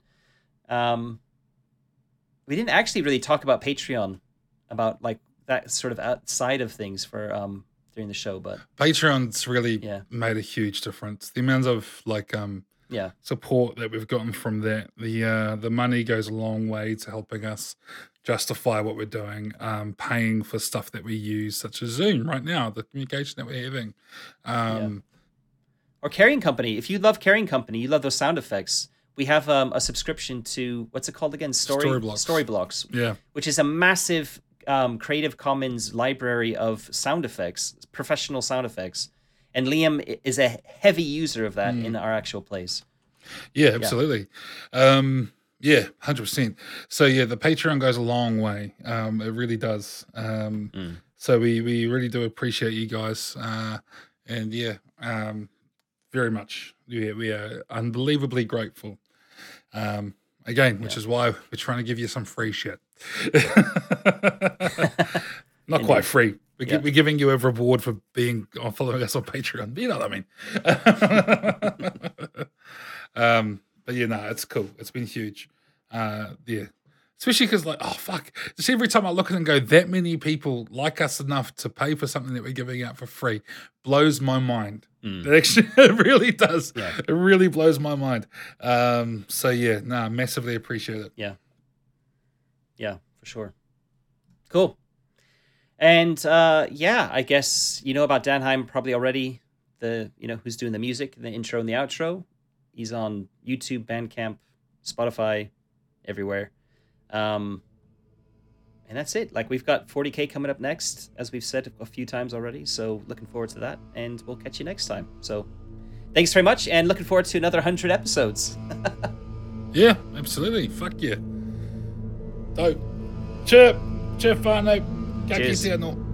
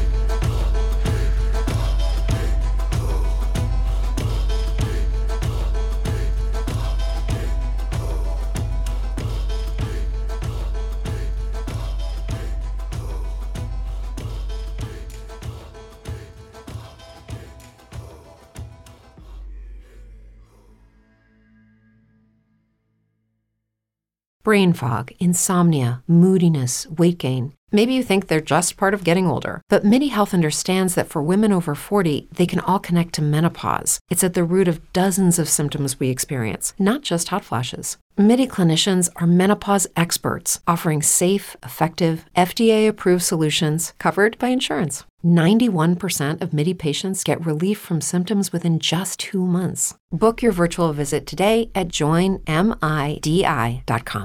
Lucky Land Casino asking people what's the weirdest place you've gotten lucky? Lucky? In line at the deli, I guess? Aha, in my dentist's office.